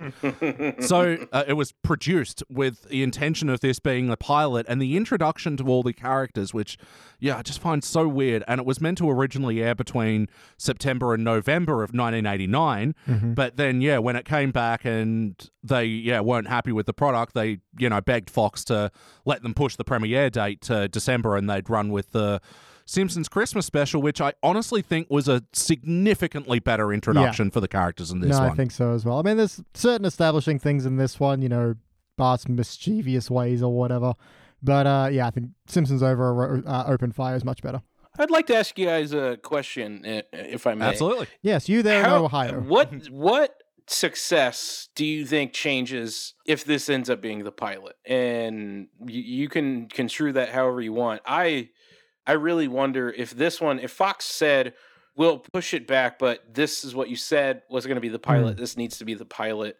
I wonder if that kind of sinks the show at the beginning in a way. And Well, I Yeah. think we don't have Simpsons mania. I think what it does have going for it is still that kind of undermining of the family sitcom because you know the parents have the Yeah. nice out and the kids have a wacky time at home, but it's so much more grave because this is actually on like America's Most Wanted, and the fact that Homer comes back and frees the you know villain of the piece is a good subversion of you know even that kind of abstract Yeah. trope. So I think it still would have had that impact. I think it, you need to take it in context of the time, but uh, who the hell knows? Yeah, I, I just don't know if it would have gotten picked up. Like to be honest, like because a lot a lot of those Yeah. early season one episodes, uh, I don't know, just a lot more grounded than this one. Even though this one Yeah. it's not exactly wacky and stuff, but it is grim. Yeah, I think the big difference is Mhm. the Santa's Little Helper story has that family heart about Mm. gathering around and getting a dog, and you know he's a loser, he's a Simpson, While still you know. subverting those Yeah. things. Yeah, Like, what do you reckon, man? you know, in the scenario, I'm assuming they don't get them out, like they only get, say, a month to fix it instead of, like, apparently it, they were working on it throughout the entire first season. So they were, wor- you know, they had three, four, five months to fix it.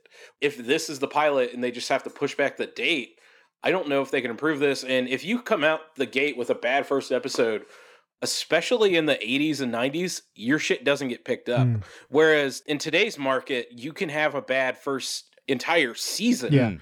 and people will still give you a chance. Like the best example is Parks and Rec, Hmm. where that first season, I think if that first season airs in the 90s, it doesn't get picked up.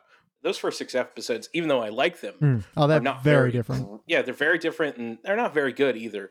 But you could see the nuggets of what was happening, and uh, you know, when it comes to The Simpsons, you see the nuggets of what's good. But I think this kind of improves Simpsons roasting on an open fire. It shows how much significantly better it was and how fortunate it became the pilot. Yeah, absolutely. And I think it's very telling that they ended up pushing this one to the very end.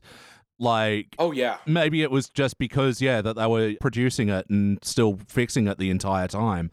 I mean, because season one, it is a bit of a rocky ride, but there are some very strong episodes in there. Krusty Gets Busted, Bart the General, all very good times. And stuff like this yeah, and I think- Homer's Odyssey become very bleak Yeah. outliers. Didn't and we it's like, cubic zirconia about the general? yeah, yeah, unanimously. Oh yeah, that is a unanimous right there. Mm-hmm. All four of you guys did it. I've got the index up now to point to. Why, a spreadsheet available on thesimpsonsindex.com. The first season, I think, gets an unfair rap because the you know golden run is so Hmm. excellent. The first season of The Simpsons is legitimately better than most animated shows' first seasons. Oh, absolutely. You know, the Disenchanteds of the world, you know, Family Guys of the world. Yeah, the first season of The Simpsons is better than a lot of shows, but it gets compared to the golden era, so that's why a lot of people Yeah. say, "Well, it wasn't. It was. It was reaching its footing." And it's Yeah. like, no, they they legitimately had some great episodes. Hmm. I just think my problem with this one, it's it's poorly written. Matt Groening and Sam Simon did not really deliver the laughs. Hmm. No, and there was a big of an argument when, you know, the producers had a problem with the animation and then the animators were hitting back and it's like, what? The writing shit. And yeah, I agree with you. Like, the writing isn't that great on this one. It's just not super funny. Like, for the, to launch your comedy series, maybe the whole like maybe the joke they were trying to do was yeah the subversion of expectation compared to other sitcoms. No, there's like a, a couple of good jokes in there, like when Miss Botz tied up the kids and she goes, Bart, if you're smart enough, you'll know to keep your mouth shut. And Lisa goes, he isn't. it does have its moments. Yeah, you know, I highlight the jokes that I think are good throughout my note taking. This one only had one more highlight than the first episode we did. That's That's bleak. it's still better. Like I think it's still significantly better than the first episode we did, but it just goes to show that like Matt Groening, I don't know how many episodes he actually wrote that are laugh out loud funny. I don't know if Matt Groening is that kind of like his ideas are good, but Hmm. he just has a better way of seeing like, oh, this guy's a good writer for comedy. I'm going to tap his potential. Yeah, better as a showrunner. Yeah, I'm not a great writer for comedy. No offense to Matt. I have complicated feelings about Matt, but he's influenced my life Mm. massively. So I, I have to let it like accept that fact. Like this dude has had a massive impact on me. Yeah. Just pulling up the Simpsons episodes written by Matt Groening. It's not many. Like he obviously a bunch with a bunch of other writers contributed to 22 short films. Also Yeah. was credited with writing Colonel Homer and The Telltale Head. Yeah, some some definitely good Yeah. ones. Yeah. But the Telltale Head isn't him. Like that's a parody. Hmm. And Colonel Homer is kind of a parody in a way too. So Yeah, we haven't done Colonel Hom- like yet. original stories from Matt are kind of lacking, and that stinks because I, I wish it was there was more. Well, no, I mean, it shows that, yeah, he had a great premise, and, like, he himself as a writer, I know he has a bit of a dark sense of humor. Like, if you look at Life is Hell comics, it's, like, funny in that, ha ha, uh, way. Wait a minute, and, life really is hell. and I think he was trying to sort of push that more darker side with this episode, but, yeah, it doesn't quite land for me. But anyway, let's hook into the questionnaire. BT, we'll start with you. For better or worse, what's a moment that stands out to you? Uh, well, I'm going to bring up two because stop me.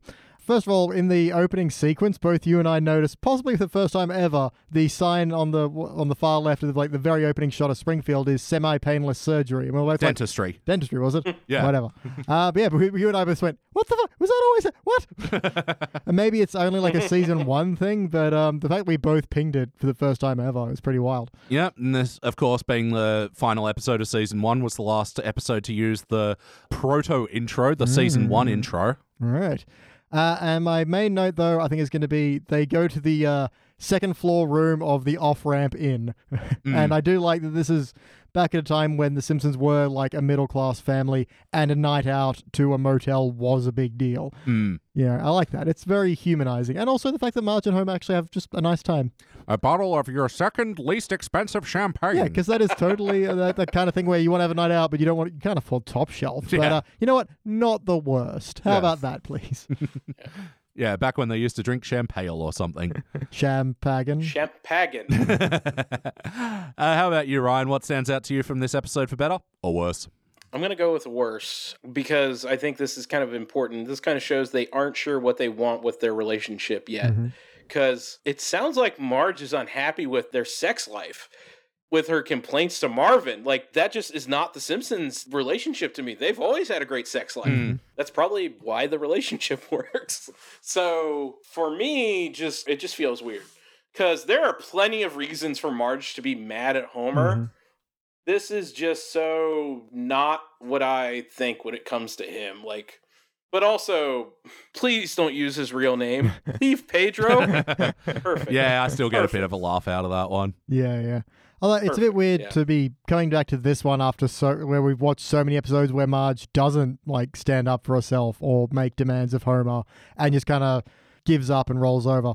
But yeah, so to actually see her like standing waiting for him to come home, ready to launch into it, is like okay, that's actually kind of refreshing for a season one episode. Pissed off Marge is wonderful. Yeah. Mm. Pissed off Marge is great. We don't get enough of her. Yeah, but I mean, it's hard to not think of this episode in context that they were like, Hmm. this was going to be their pilot. Yeah, And this is a bad introduction for um, Homer and Marge and their relationship.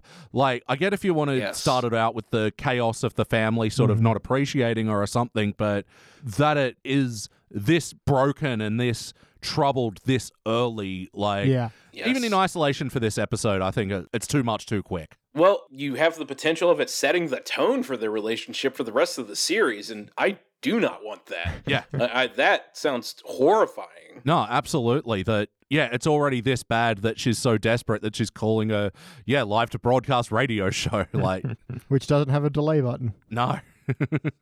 yeah, and what stands out to me from this episode? Look, it's been a while since I listened to it, but I'm pretty sure our friends over at Pods in the Kia Springfield Like pointed this out. Subscribe. This evening starts like Homer gets home at roughly eight thirty one. like Mm-hmm. and they were able to sort of do all this and come back like Wasn't it the next night they actually went out? no All right, well that's no, fucked. they did not. ins- They insinuated it all happens in one night. yeah Well, that's fucked. Yeah. So, like, I mean, I don't know. I I don't have kids. I don't know how late they're meant to stay up, but I'm pretty sure 8:30 is like even pretty late for an eight and ten year old. No, for me, when I was that age, like I didn't get to stay up till eight thirty till I was like eleven. Man, Yeah. like eight was the, and they are wanting food too. Mm. Like, yeah. Oh man, it's nice to see Marge stand up for herself, but Marge not feeding her kids is wrong. And growling at them when they ask. Yeah, and yeah, the very dizziness of that and the kids running away as well. Like the little moments that you see, the yeah rubber bandy style, uh, are very interesting. That's sort of why I'd say this episode is more appealing as a curiosity rather than an episode of The Simpsons. It almost feels like an alternate beginning for the show. Essentially was. Yeah. It's like how much The Simpsons would have changed had they started here. Yeah, this one legitimately feels like a full fledged Tracey Ullman sketch, kind of Mm. Yeah. like because I've watched those too. This out of all the season one episodes, this is the one that reminds me the most of the Tracey Ullman sketches. Yeah. true. Season the rest of season one, I really don't associate with those sketches. Well, yeah, because they were more sketchy and they w- were more, you know, here's the family, whatever, and here's the wacky hijinks that they're getting up to in this sketch. I think you're right. That is a pretty accurate assessment. This does feel like an extended version of that. Mm. So, wackiness. Was this a particularly wacky episode of The Simpsons? How we see Homer's beard regenerate as soon as he shaves it. That will reoccur later. Mm-hmm. That's one of the few ones that I really enjoyed. I think my wacky notes are more in like, yeah, just pointing out those sort of Disneyness things. Like when he goes to the florist, it looks like a completely different show. Yeah. The fuck is that background? Yeah, that's Seriously. That's what I thought. Um, and we, I think we talked about it with the other two episodes. The background, the color choices for the co- background in this episode are so off-putting Hmm. and not good. Their house, the color and how they did it is so bad. Yeah. It just it blows. Well, my there's a bit where they do a close in on Bart and his background changes to kind of like a faded rainbow swirl for a second. Yeah. Weird. So but just on the yeah. florist, yeah, I think that's possibly a weirdly weak part of this episode in the sense that Homer rocks up. I need some flowers. Okay, what do you want? I don't know. Ah, well, we have roses for forty dollars. Okay, that, Mm. that's the scene. Like, there's no joke in there. Well, no, he only got the one because he Yeah. the, he offered the dozen. Yeah. Okay, I missed that. I'm stupid. uh, however, And also playing the florist was Paul Willson, who's uh, just a character actor. He, I most know him from Malcolm in the Middle, where he played the neighbor Ed. And yeah, he's been on a bunch of stuff. Mhm. But yeah, this episode actually does have a pretty huge guest star pedigree as well. The late great uh, Penny Marshall, Mm. uh, man. To me, the best part of the episode was her voice acting. I think she did a pretty excellent job being Mhm. the villain. Yeah. You better do what I say, because otherwise I'm going to do something. I don't know what that is, because everyone always does what I say. Yeah. Oh, delivered so well. And yeah, for those of you who don't know, Penny Marshall is just one of the biggest workhorses in Hollywood. Like, yeah, started out as an actor and end up becoming a director, directed Big, A League of Their Own, riding in cars with boys. Yes. Like, just tip of the iceberg. She has done so much stuff. You know, I have a weird thing when it comes to like when people pass and how old they are, but she passed at 75 and I felt like that was too soon because, you know, Mm. that sucked. Mm. That was like, man, because you don't realize how much of an impact she had. Like, she did so much work and she was so good. Oh, I, I forgot that she was in this episode, so that was an even better one for me. it's a real big get for them. And yeah, I guess it was just coming into why they were bigging this up for the pilot and they were trying to get like some of these bigger names in voice acting to be mm-hmm. a part of it. And yeah, Penny Marshall was way above this by this point as well. Mm. Yeah, the other big name in this episode was June Foray, who was playing the receptionist in the Buggy Bumper Baby Baby Babysitter service, whatever. Rubber baby bump, uh, rubber baby bubba bumble bump. Fuck. Can you do it, Ryan? Rubber baby bump. Nope, screw it. I can't. Nope. Uh, Nope. Yeah, her most prominent role, who people would know as as Rocky the Flying Squirrel in Rocky and Bullwinkle. Oh, nice. But yeah, very That prominent. is vo- such a big pull. Yeah. Because I'm on her filmography and it is it's so long. and good for her. She made it to 99. That's incredible. Nice. That oh, good for her. yeah, both her and Penny Marshall were just non-stop working. Like your thumb will get sore scrolling through their filmographies. Like, and also the other guest star of this episode was Christopher Collins, who fans might know as the original Mr. Burns. Oh. and he was one that they'd sort of earmarked as someone who would be a regular voice actor, but for unknown reasons, it just didn't quite work out. Like, and anyway, he was playing the TV host in this episode, oh, yeah. and They did a good job. yeah. Anyway, so what were we talking about? The wackiness. Any other wacky moments that stood out to y'all? I mean, this is wacky only if you are a Simpsons fan and like know the history, but Homer getting advice from Moe is the wackiest thing. Yeah. Asking Moe for relationship advice is just wacky. And it actually being reasonable. like you know, Great advice. Yeah. It's just like, when does this ever happen? But well done, Moe. Even with a disgusting metaphor that does actually feel very Moe, you know, we're all pigs, but sometimes we call our way out of the slop. Mm-hmm. I started trying to do modern Moe and then had to realize go back to old Moe. Ah, the the voice acting in this is uh, yeah, tripping me out. Mm-hmm. all the alpha versions. Yeah, but on the other side, then, how about the heart? How did we think the bumps were? I didn't feel anything, but that could be a symptom of death inside. I was about to say, do but the bumps count for the blue thing? Like, with the things. ah, well, that There's actually something that I like about this because, yeah, being in a long term relationships, yeah, sometimes you see the same outfit then and again, but it's really nice that it still does it for him. yeah. I, di- unless you know terms for lingerie, you'll be the blue thing with the thing. Yeah. And uh, as long as we're here, I'd also like to mention Marge's dress, which is orange. This has been Fashion Corner Wink. There you go. Yeah. so, I mean, Homer and Marge's relationship, that's, yeah, like I said, it sort of went too hard too quickly. And what makes sort of Homer's little rose and chocolates thing sort of feel a bit, I don't know, unearned. yes, I, I agree with that unearned feeling. Um, I just, I have to look at this from from the perspective of they were writing this to be the pilot. Yeah. Mm. So they are setting up without us as the audience. Like I'm not counting the Tracey Ullman stuff. They're setting us up as the audience that This is your introduction. yeah, this is not good.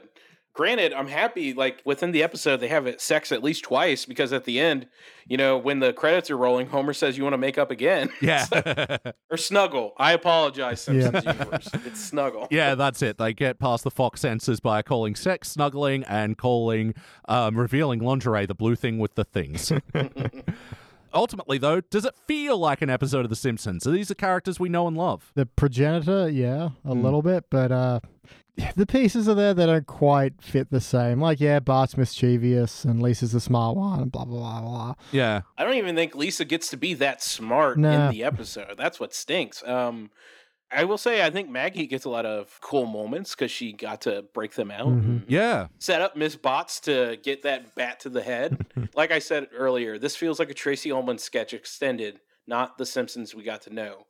So unfortunately, it doesn't feel like an episode of The Simpsons. Hmm. No. Yeah, and you know, this question is more for the later era episodes, but when we ask it in season one, we are looking at, yeah, is this foundationally what the show would end up becoming? Do I mean, they did do a million episodes about their relationship, so hmm. I guess this is part of the foundation. Yeah, and that's kind of why I like that they just have a nice time. Hmm.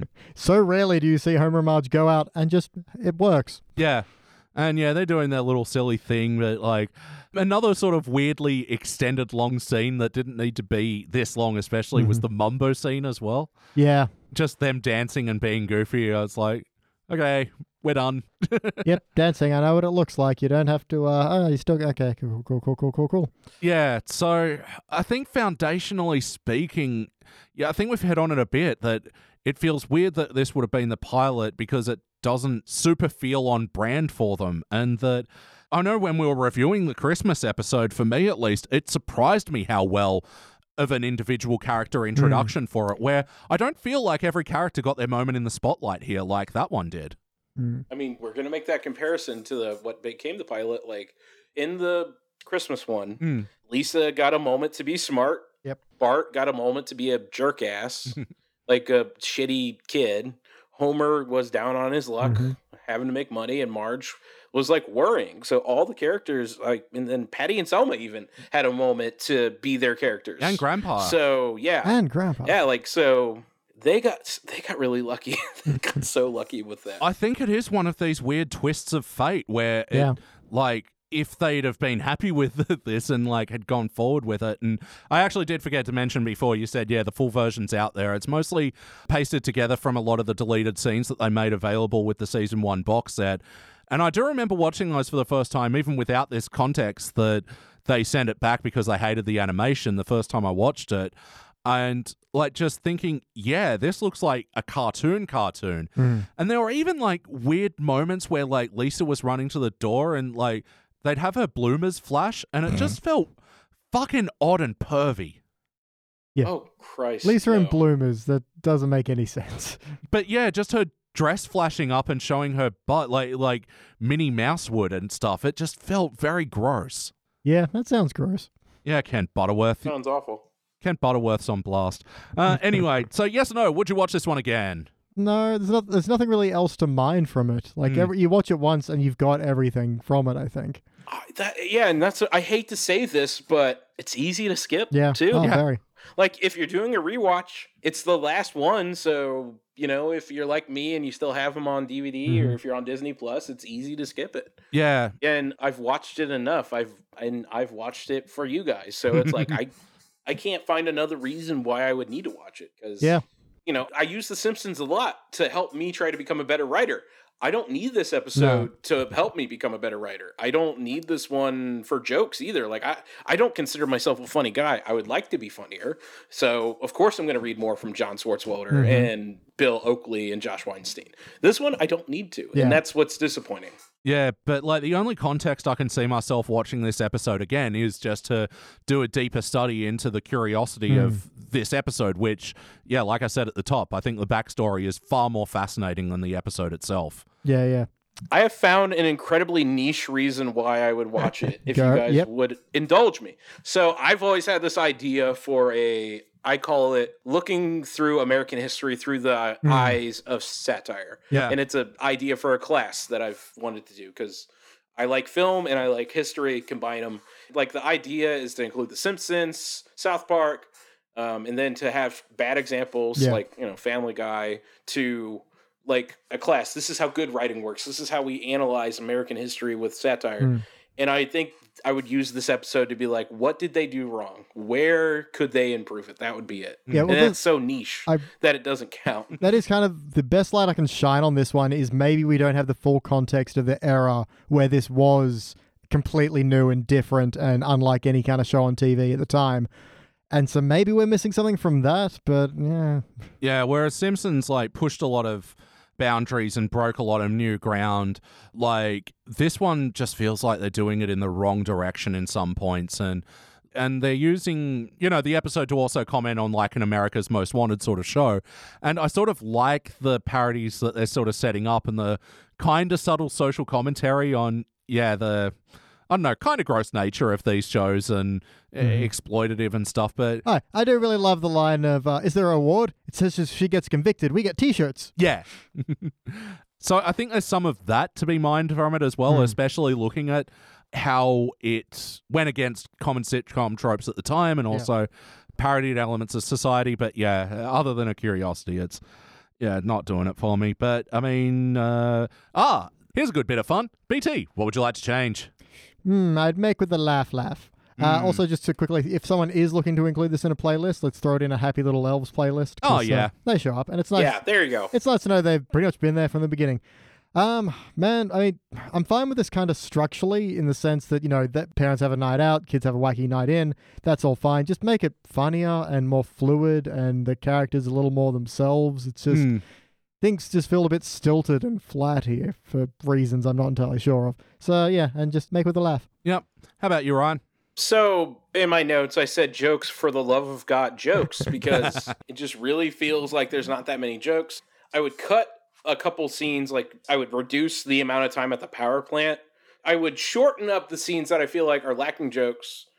And I would try to expand like the hijinks, do like a Home Alone style with the babysitter. So Yeah. like you could have the nice evening with Marge and Homer, and then just do the laugh laughs with the babysitter. You got Penny Marshall. Give her more to do. Like if uh, this is an idea that I just came up with when the Simpsons, God help me, if they ever decide to end, do this episode but better. Like oh yeah. because one of like the popular ones is like the circle idea Hmm. where the final episode is a the winter pageant type of deal. Yeah, yeah. I don't really care for that idea. Oh.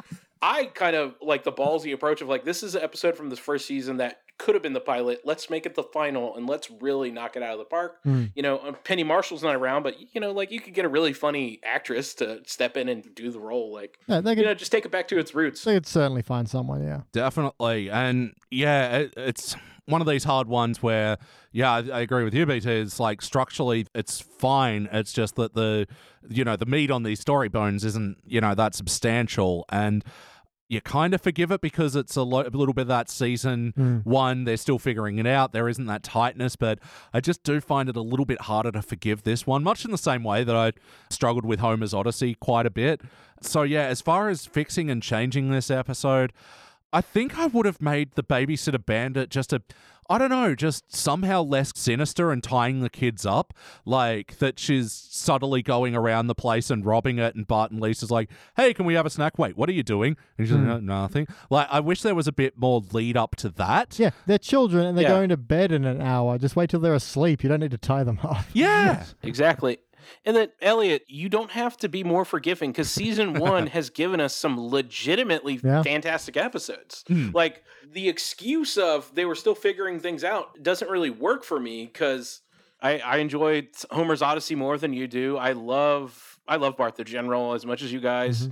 I think Moaning Lisa is a groundbreaking piece of television. So Mm. that was all in the first season. That's to me disputes the forgiveness factor. Like, no, they Yeah. knew what they were doing to a degree. Yeah. And I think it's very telling that they did leave this to the very last episode because. Mm. Went from being the first on their slate to the very, very last. And admittedly, that might be like a scheduling thing in the sense if they had to send it back, they're like, okay, let's put that last because we don't know when we're going to get get it back properly. Yeah. But yeah, it does feel very, uh, let's just bury it somewhere at the back. Yeah, but uh, I mean, even the episodes that we sort of saw as more of the weaker ones, you know, Crepes of Wrath, Homer's Night Out, and Homer's Odyssey, you know, much like this one, they're all not awful in any way. It's just, it's a bit rough. Anyway, uh, it's time for final notes. Ryan, have you got any final notes you want to mention? No, not really. I because this episode, even though we had a lot to talk about in regards to the production and the story behind it, the episode itself, if we strictly stuck to the episode, we wouldn't have a whole lot to talk about. so I will end it on a positive note with my notes. I love that line when Homer says, I love those wackos, talking about, like, he loves hearing those people complain on the radio and he hmm. doesn't realize it's Marge yet. That's a great little, mm-hmm. that's a great little line for me. Yeah, and the weird character we never see again. Hey, Homer, isn't that your wife? Yeah, they had they had no idea who Homer was going to work with. Well, even the barflies are different. So Yeah, yeah. Yeah, Barney's got blonde hair. You got dark haired Moe here. it as looks like he's drinking from a scotch glass. What the hell? He's not that fancy. How about you, BT? Any other notes? As always, uh, we get Bill Pie in the sky, not Arnie. Yeah. So uh, what happened Oh, that's there? weird. D- did he die in a horrific accident, and then his brother took over, and he just that's why he hates Kent Brockman because Brockman didn't mourn him enough? Hmm. Is that why? When Marge is listening to her complaints about Homer, she mentions he ate with utensils.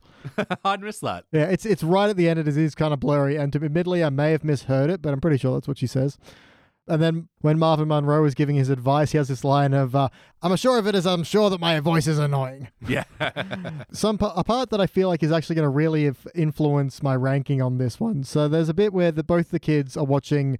You know, Lisa's watching Marge get ready, Bart's watching Homer get ready, and I thought at first, "Oh, this is kind of sweet," but they don't do anything with it. It just happens, and it's just there, and it's like you could had a moment for like a sweet kind of character moment, or even a couple of jokes that just went nowhere, Mm. and that was it. All since you bring that up, I also remember like there's a part where Marge's face just looks odd.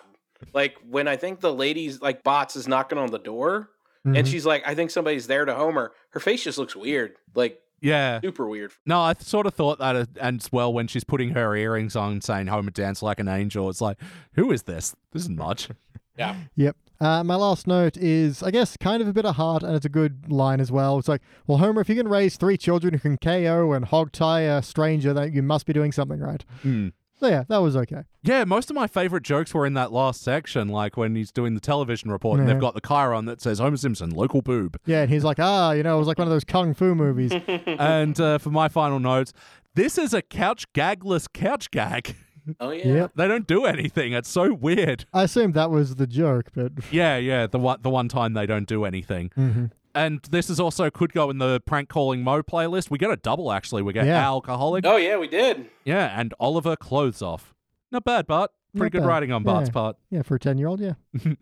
Um, I thought this was a bit of a show looking at the audience here, where Homer goes, "Actually, we think the Simpsons are a misunderstood and underrated family." It's like that feels a bit like you're advertising the show within the show. Oh yeah. Well, I mean, for their alleged first episode. yeah. when Miss Botz finds the homemade pickle beets, it always bugged me in this that there's absolutely nothing in the jar. Yeah, yeah. maybe it's just like beet water, Oh delicious, god. Oh, nutritious beet water. that sounds like the worst cocktail ever. yeah, well, I know you've like put a bit of olive juice in a martini or something to make it dirty. Like, uh, what do you want a bit of pickled beet water L- in? little bit bloody. oh. Ugh. ugh. That's a bad Bloody Mary. hmm Homer and Marge get a hotel room with a waterbed. Do you guys remember waterbeds? I sure do. Oh, waterbeds were dope. And my wife, at the time, girlfriend, had a waterbed when we first started dating. It was wonderful. Wow. Yeah. Because I did have It one growing great. up, but like the heating element on it kept breaking, so I kept getting back problems from it being too cold. And so, yeah, I sold that and never went back. I'm saying it's wonderful, but my back was destroyed. my sleep. Whenever I would spend the night with her, my back would be dead afterwards. Those things are terrible for your back. Yeah. Yeah. For a while, it's like wee. Yeah. Yeah, there was some sort of cuteness about him carrying her over the threshold there, actually. And I do like that he slams his shin on like an ottoman and accidentally drops her, but launches her in such a way she's like wee Yeah. and lands on the bed. Not bad. We've all we've all hit our shins before like that. we've all done that. All right, it is time to rank this thing. Uh, Ryan, please go first, my man. All right, so man, I hate to do this because right now, when I look at the detailed spreadsheet, there's only one of these in the first season, but I have to be the second participant for the first season. This episode, I wanted to give it a bronze, but man, it's the lack of jokes. Mhm. Like this is a comedy. The Simpsons are a comedy. I'm expecting more humor out of it. Hmm. So it, it is a participant for me, unfortunately. What about you, BT? Yeah, I'm the same way. I was toying with a bronze for a little bit, but really the, the idea of I have nothing to go back to to watch this episode for. It's like I really want to avoid it or specifically seek it out. It's just there's nothing else for me to pull from this. And then, then I thought about, okay, how many points are there where they could have had a joke or some kind of character building moment or anything? And there's just a lot of nothing in a lot of this. So, uh, yeah, participant. Yeah, I'm going a participant as well. And I think this is one of those things, there's, you know, a good saying with art always read the plaque because even if you can't get anything out of it when you first watch it, mm-hmm. maybe there's an interesting story or something Yeah. to give it a bit more meaning. And in the sense it does. Absolutely go pour through all the information about this episode because it's probably the most fascinating episode of season one in that context. But also, the product itself yeah, is a participant. And kind of weird recommendation at the end of our review at the end of a two hour podcast to say people, you know, just you know, make sure you read the plaque on this episode when we've essentially read it for you. Mm-hmm. But I think that's sort of where this episode exists. All right. Well, unanimous participant and the lowest ranking episode of season one so far, beating out previous winner of that previous loser rather the episode that didn't win uh, homer's odyssey and first unanimous participant of the classic era but by far not the lowest rated episode of the classic era Oh, what's that? another simpsons clip show Ah, yeah. the, the romance clip show yeah, that's pointless. oh so this is the second lowest ranking classic era episode now ah, That's the episode who didn't win. All right. Well, that about does it for the Simpsons Index. Oh, wait. But before we do, BT, I believe you have a question. Yes, indeed. I mean, I'm sure you know this is coming, Ryan, but we like to ask our first time guests if you could have a sandwich named after you, what would be on that sandwich? So I don't know if this is the best sandwich. It is the best for me, but if I, if I it's, have it's, a it's kind for of a, you. It doesn't have to be for anyone else in this entire world. It's the Ryan Duncan. Yeah. Yeah, so I love honey mustard. Mm-hmm. So number one, I think it's underappreciated. So that condiment is going on there. So the idea you're gonna get a hoagie, a Oh, hoagie yeah. roll or like a foot long. Yeah. Oh, yeah. So you're gonna cut that in half. On the base, you're gonna put your honey mustard. You're gonna smear that Mm-hmm. on there, and then you're gonna add some bacon strips. I, I'd say about four. So every bite you're getting bacon in Bit it. of that salt to balance out Um, the sweet. Yep. E- Exactly. And then you're going to get some chicken fillets of grilled or crispy. I'm going to go with crispy Mm-hmm. because I think crispy's better. So probably two of those because it's a foot long. You know, you want to have a lot of meat. And then you're going to get some pepper jack cheese because I love pepper jack cheese. Yep. Um, It's so good. It's so Uh, hard and- to come by in Australia. and then the last thing, I don't. I'm going to call this a spicy Asian sauce of some kind. It's it's called Asian Zing in the states where I buy it. I like spicy food, Mm-hmm. so I wanted to add spice to the sandwich. On the top bun, you'll smear the spicy Asian sauce because I've in my experience felt the honey mustard and the spicy Asian sauce go well together. So that's it. No veggies. I don't. I don't do veggies really. I you know, like I said, I have a simple palate, but man, I No, you've got the whole like this is a damn range of uh, flavor. You've got a bit of spice, a bit of sweet, a bit of salt, a bit of pepper. Oh yeah, I and I like chicken a lot. Also because I didn't want to go with a burger because the perfect burger's already been made. I can't improve it. So Ooh, who's well, I think the perfect chicken sandwich can be made. Hmm. I just described. what is the perfect burger? Yeah, you're throwing down here, man. Oh, it's a rodeo burger. Two slices of beef, two slices of cheese, some bacon, some barbecue, and some onion crispiness. So like onion rings or onion straws, you know. and where would Mm. one acquire a rodeo burger? Burger King. I see. but, yeah. Ah, oh, that's- they don't yeah, have that over yeah. here. Maybe they call it something different, Oh, that like sucks. a Well, because we do have Burger King, but it's called Hungry Jack's. And Oh yeah. we have a little bit of crossover with the menu, but not a lot. That's the, yeah, because they have the rodeo burger in like the U.S. and the U.K. Because I watched like a series on YouTube where they compare the fast food places to the U.S. and the Mhm. U.K. So Oh, you guys are getting a raw deal. It's not fair. but no, like just make it yourself. Just you know, and it will be my first rodeo. ah. it's good. Awesome, man. Well, look, thank you very much for joining us today. It's an absolute pleasure to have you on the Simpsons Index. It was a pleasure to be on because I told you guys before we got started, and I want to say this now for anybody who stuck around this long. Mhm. I've listened to every episode. I like talking to you. I like listening to you guys because I almost said talking to you guys because when I'm listening, I will talk to you guys like, you know, I'm weird like that. I talk to myself. I started because I think me and Elliot connected through our fandom of Screen Junkies. yeah, that's right. And then that expanded because we both really enjoyed The Simpsons. And I started because I was like, hey, they're talking Simpsons and I like Australian accents. Let's go. And now you guys are one of like three podcasts that I listen to. I don't really like podcasts, I like to watch more, Mhm. but I listen to you guys. Yeah, y- I listen to a King of the Hill podcast because I, I like King of the Hill. Mm. And I listen to a podcast uh, that my buddy's on, and that's it. I don't. You guys are it. Aw, I-. Every year when Spotify does their thing, you guys have been it. Oh, thank you so much, man. No, we really appreciate that, and yeah, oh, it's been great. And and yeah, just a little teaser for the future. We're going to get you on another episode in a couple of months' time, I- but Super Hmm. stoked for that one because that one, I think me and Elliot are going to have a great conversation about ourselves. yeah, it's going to get very deep. Yeah, um, Lots of tears. Be ready, BT. yeah, I'll bring and the all- Kleenex. yeah, lots of tears. And just also to anybody who's listening, hit these guys up on Patreon and go check oh out man, the the episodes where BT didn't get to review. what was the most recent one, guys? oh, because we're a few episodes ahead of the Yeah. Patreon, so I think we last one we put out was Blue and the Grey. Oh boy, Mm. that's a terrible episode. That's a Yeah. bad, bad episode. Well, yeah, for those that don't know, for the Patreon show, except when he's not, where BT reviews all the shows that he mi- uh, episodes of The Simpsons that he missed in the index, Mhm. um, we sort of you know leave it up to random chance, and I have BT roll for what episode he does, and he keeps rolling threes, which means we keep having to review HD era episodes. It's bizarre. The dice are against us or for us. I don't know. They're dice.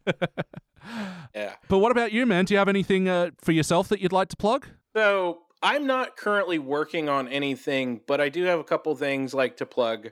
Um, number one, I do like a monthly thing where it's called Binge Watch. It's on a channel called Game Fixers, where we take a TV show, we analyze the first five episodes, and say if it's bingeable or not. All right. Um, we haven't done The Simpsons because I just don't want to tackle that. Yeah. Because why? I can't tell somebody it's bingeable when there's 700 episodes. Yeah. Even if I like the first five episodes of The Simpsons, Mm. I can't tell you it's bingeable because you would be doing that. That'd be like telling somebody One Piece is bingeable.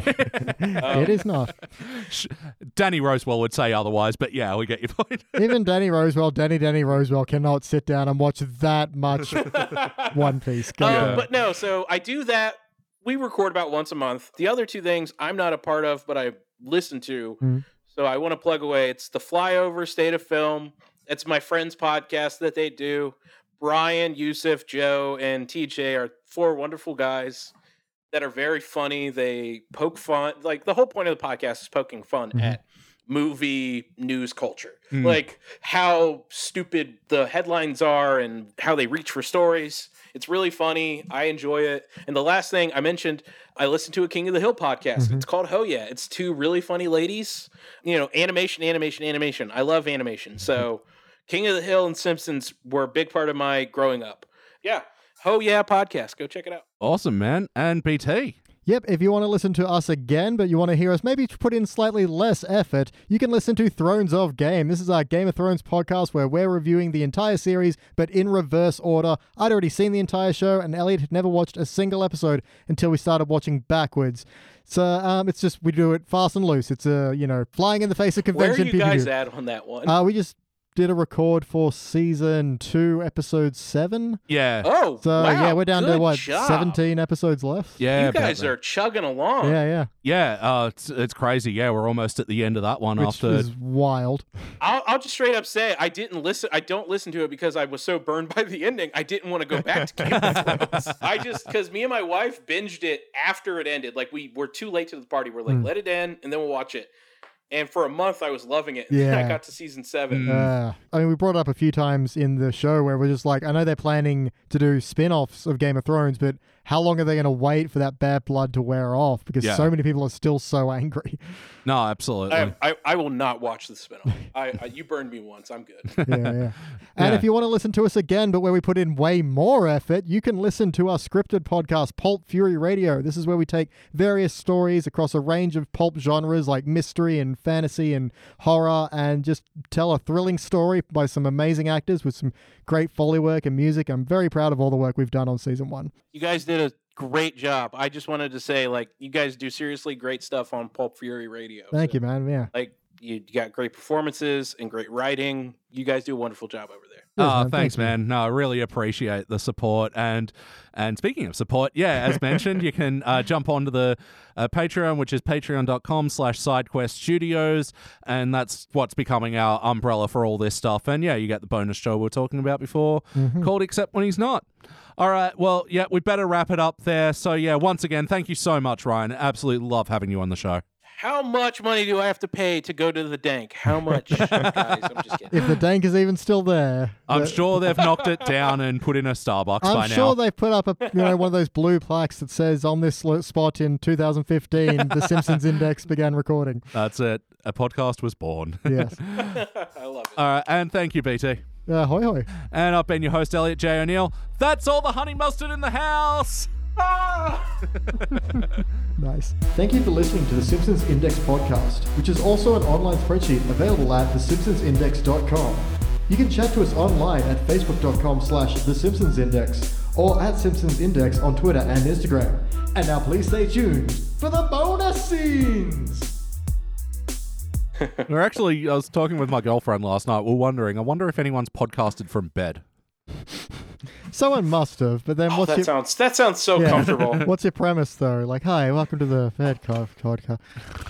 We're going to. Rev- Oh, you could totally make a fucking podcast like about like how to bone properly from bed. And people would listen. What's ah? you got to give it a good title. pillow talk, and you're literally on Oh, a yeah. pillow.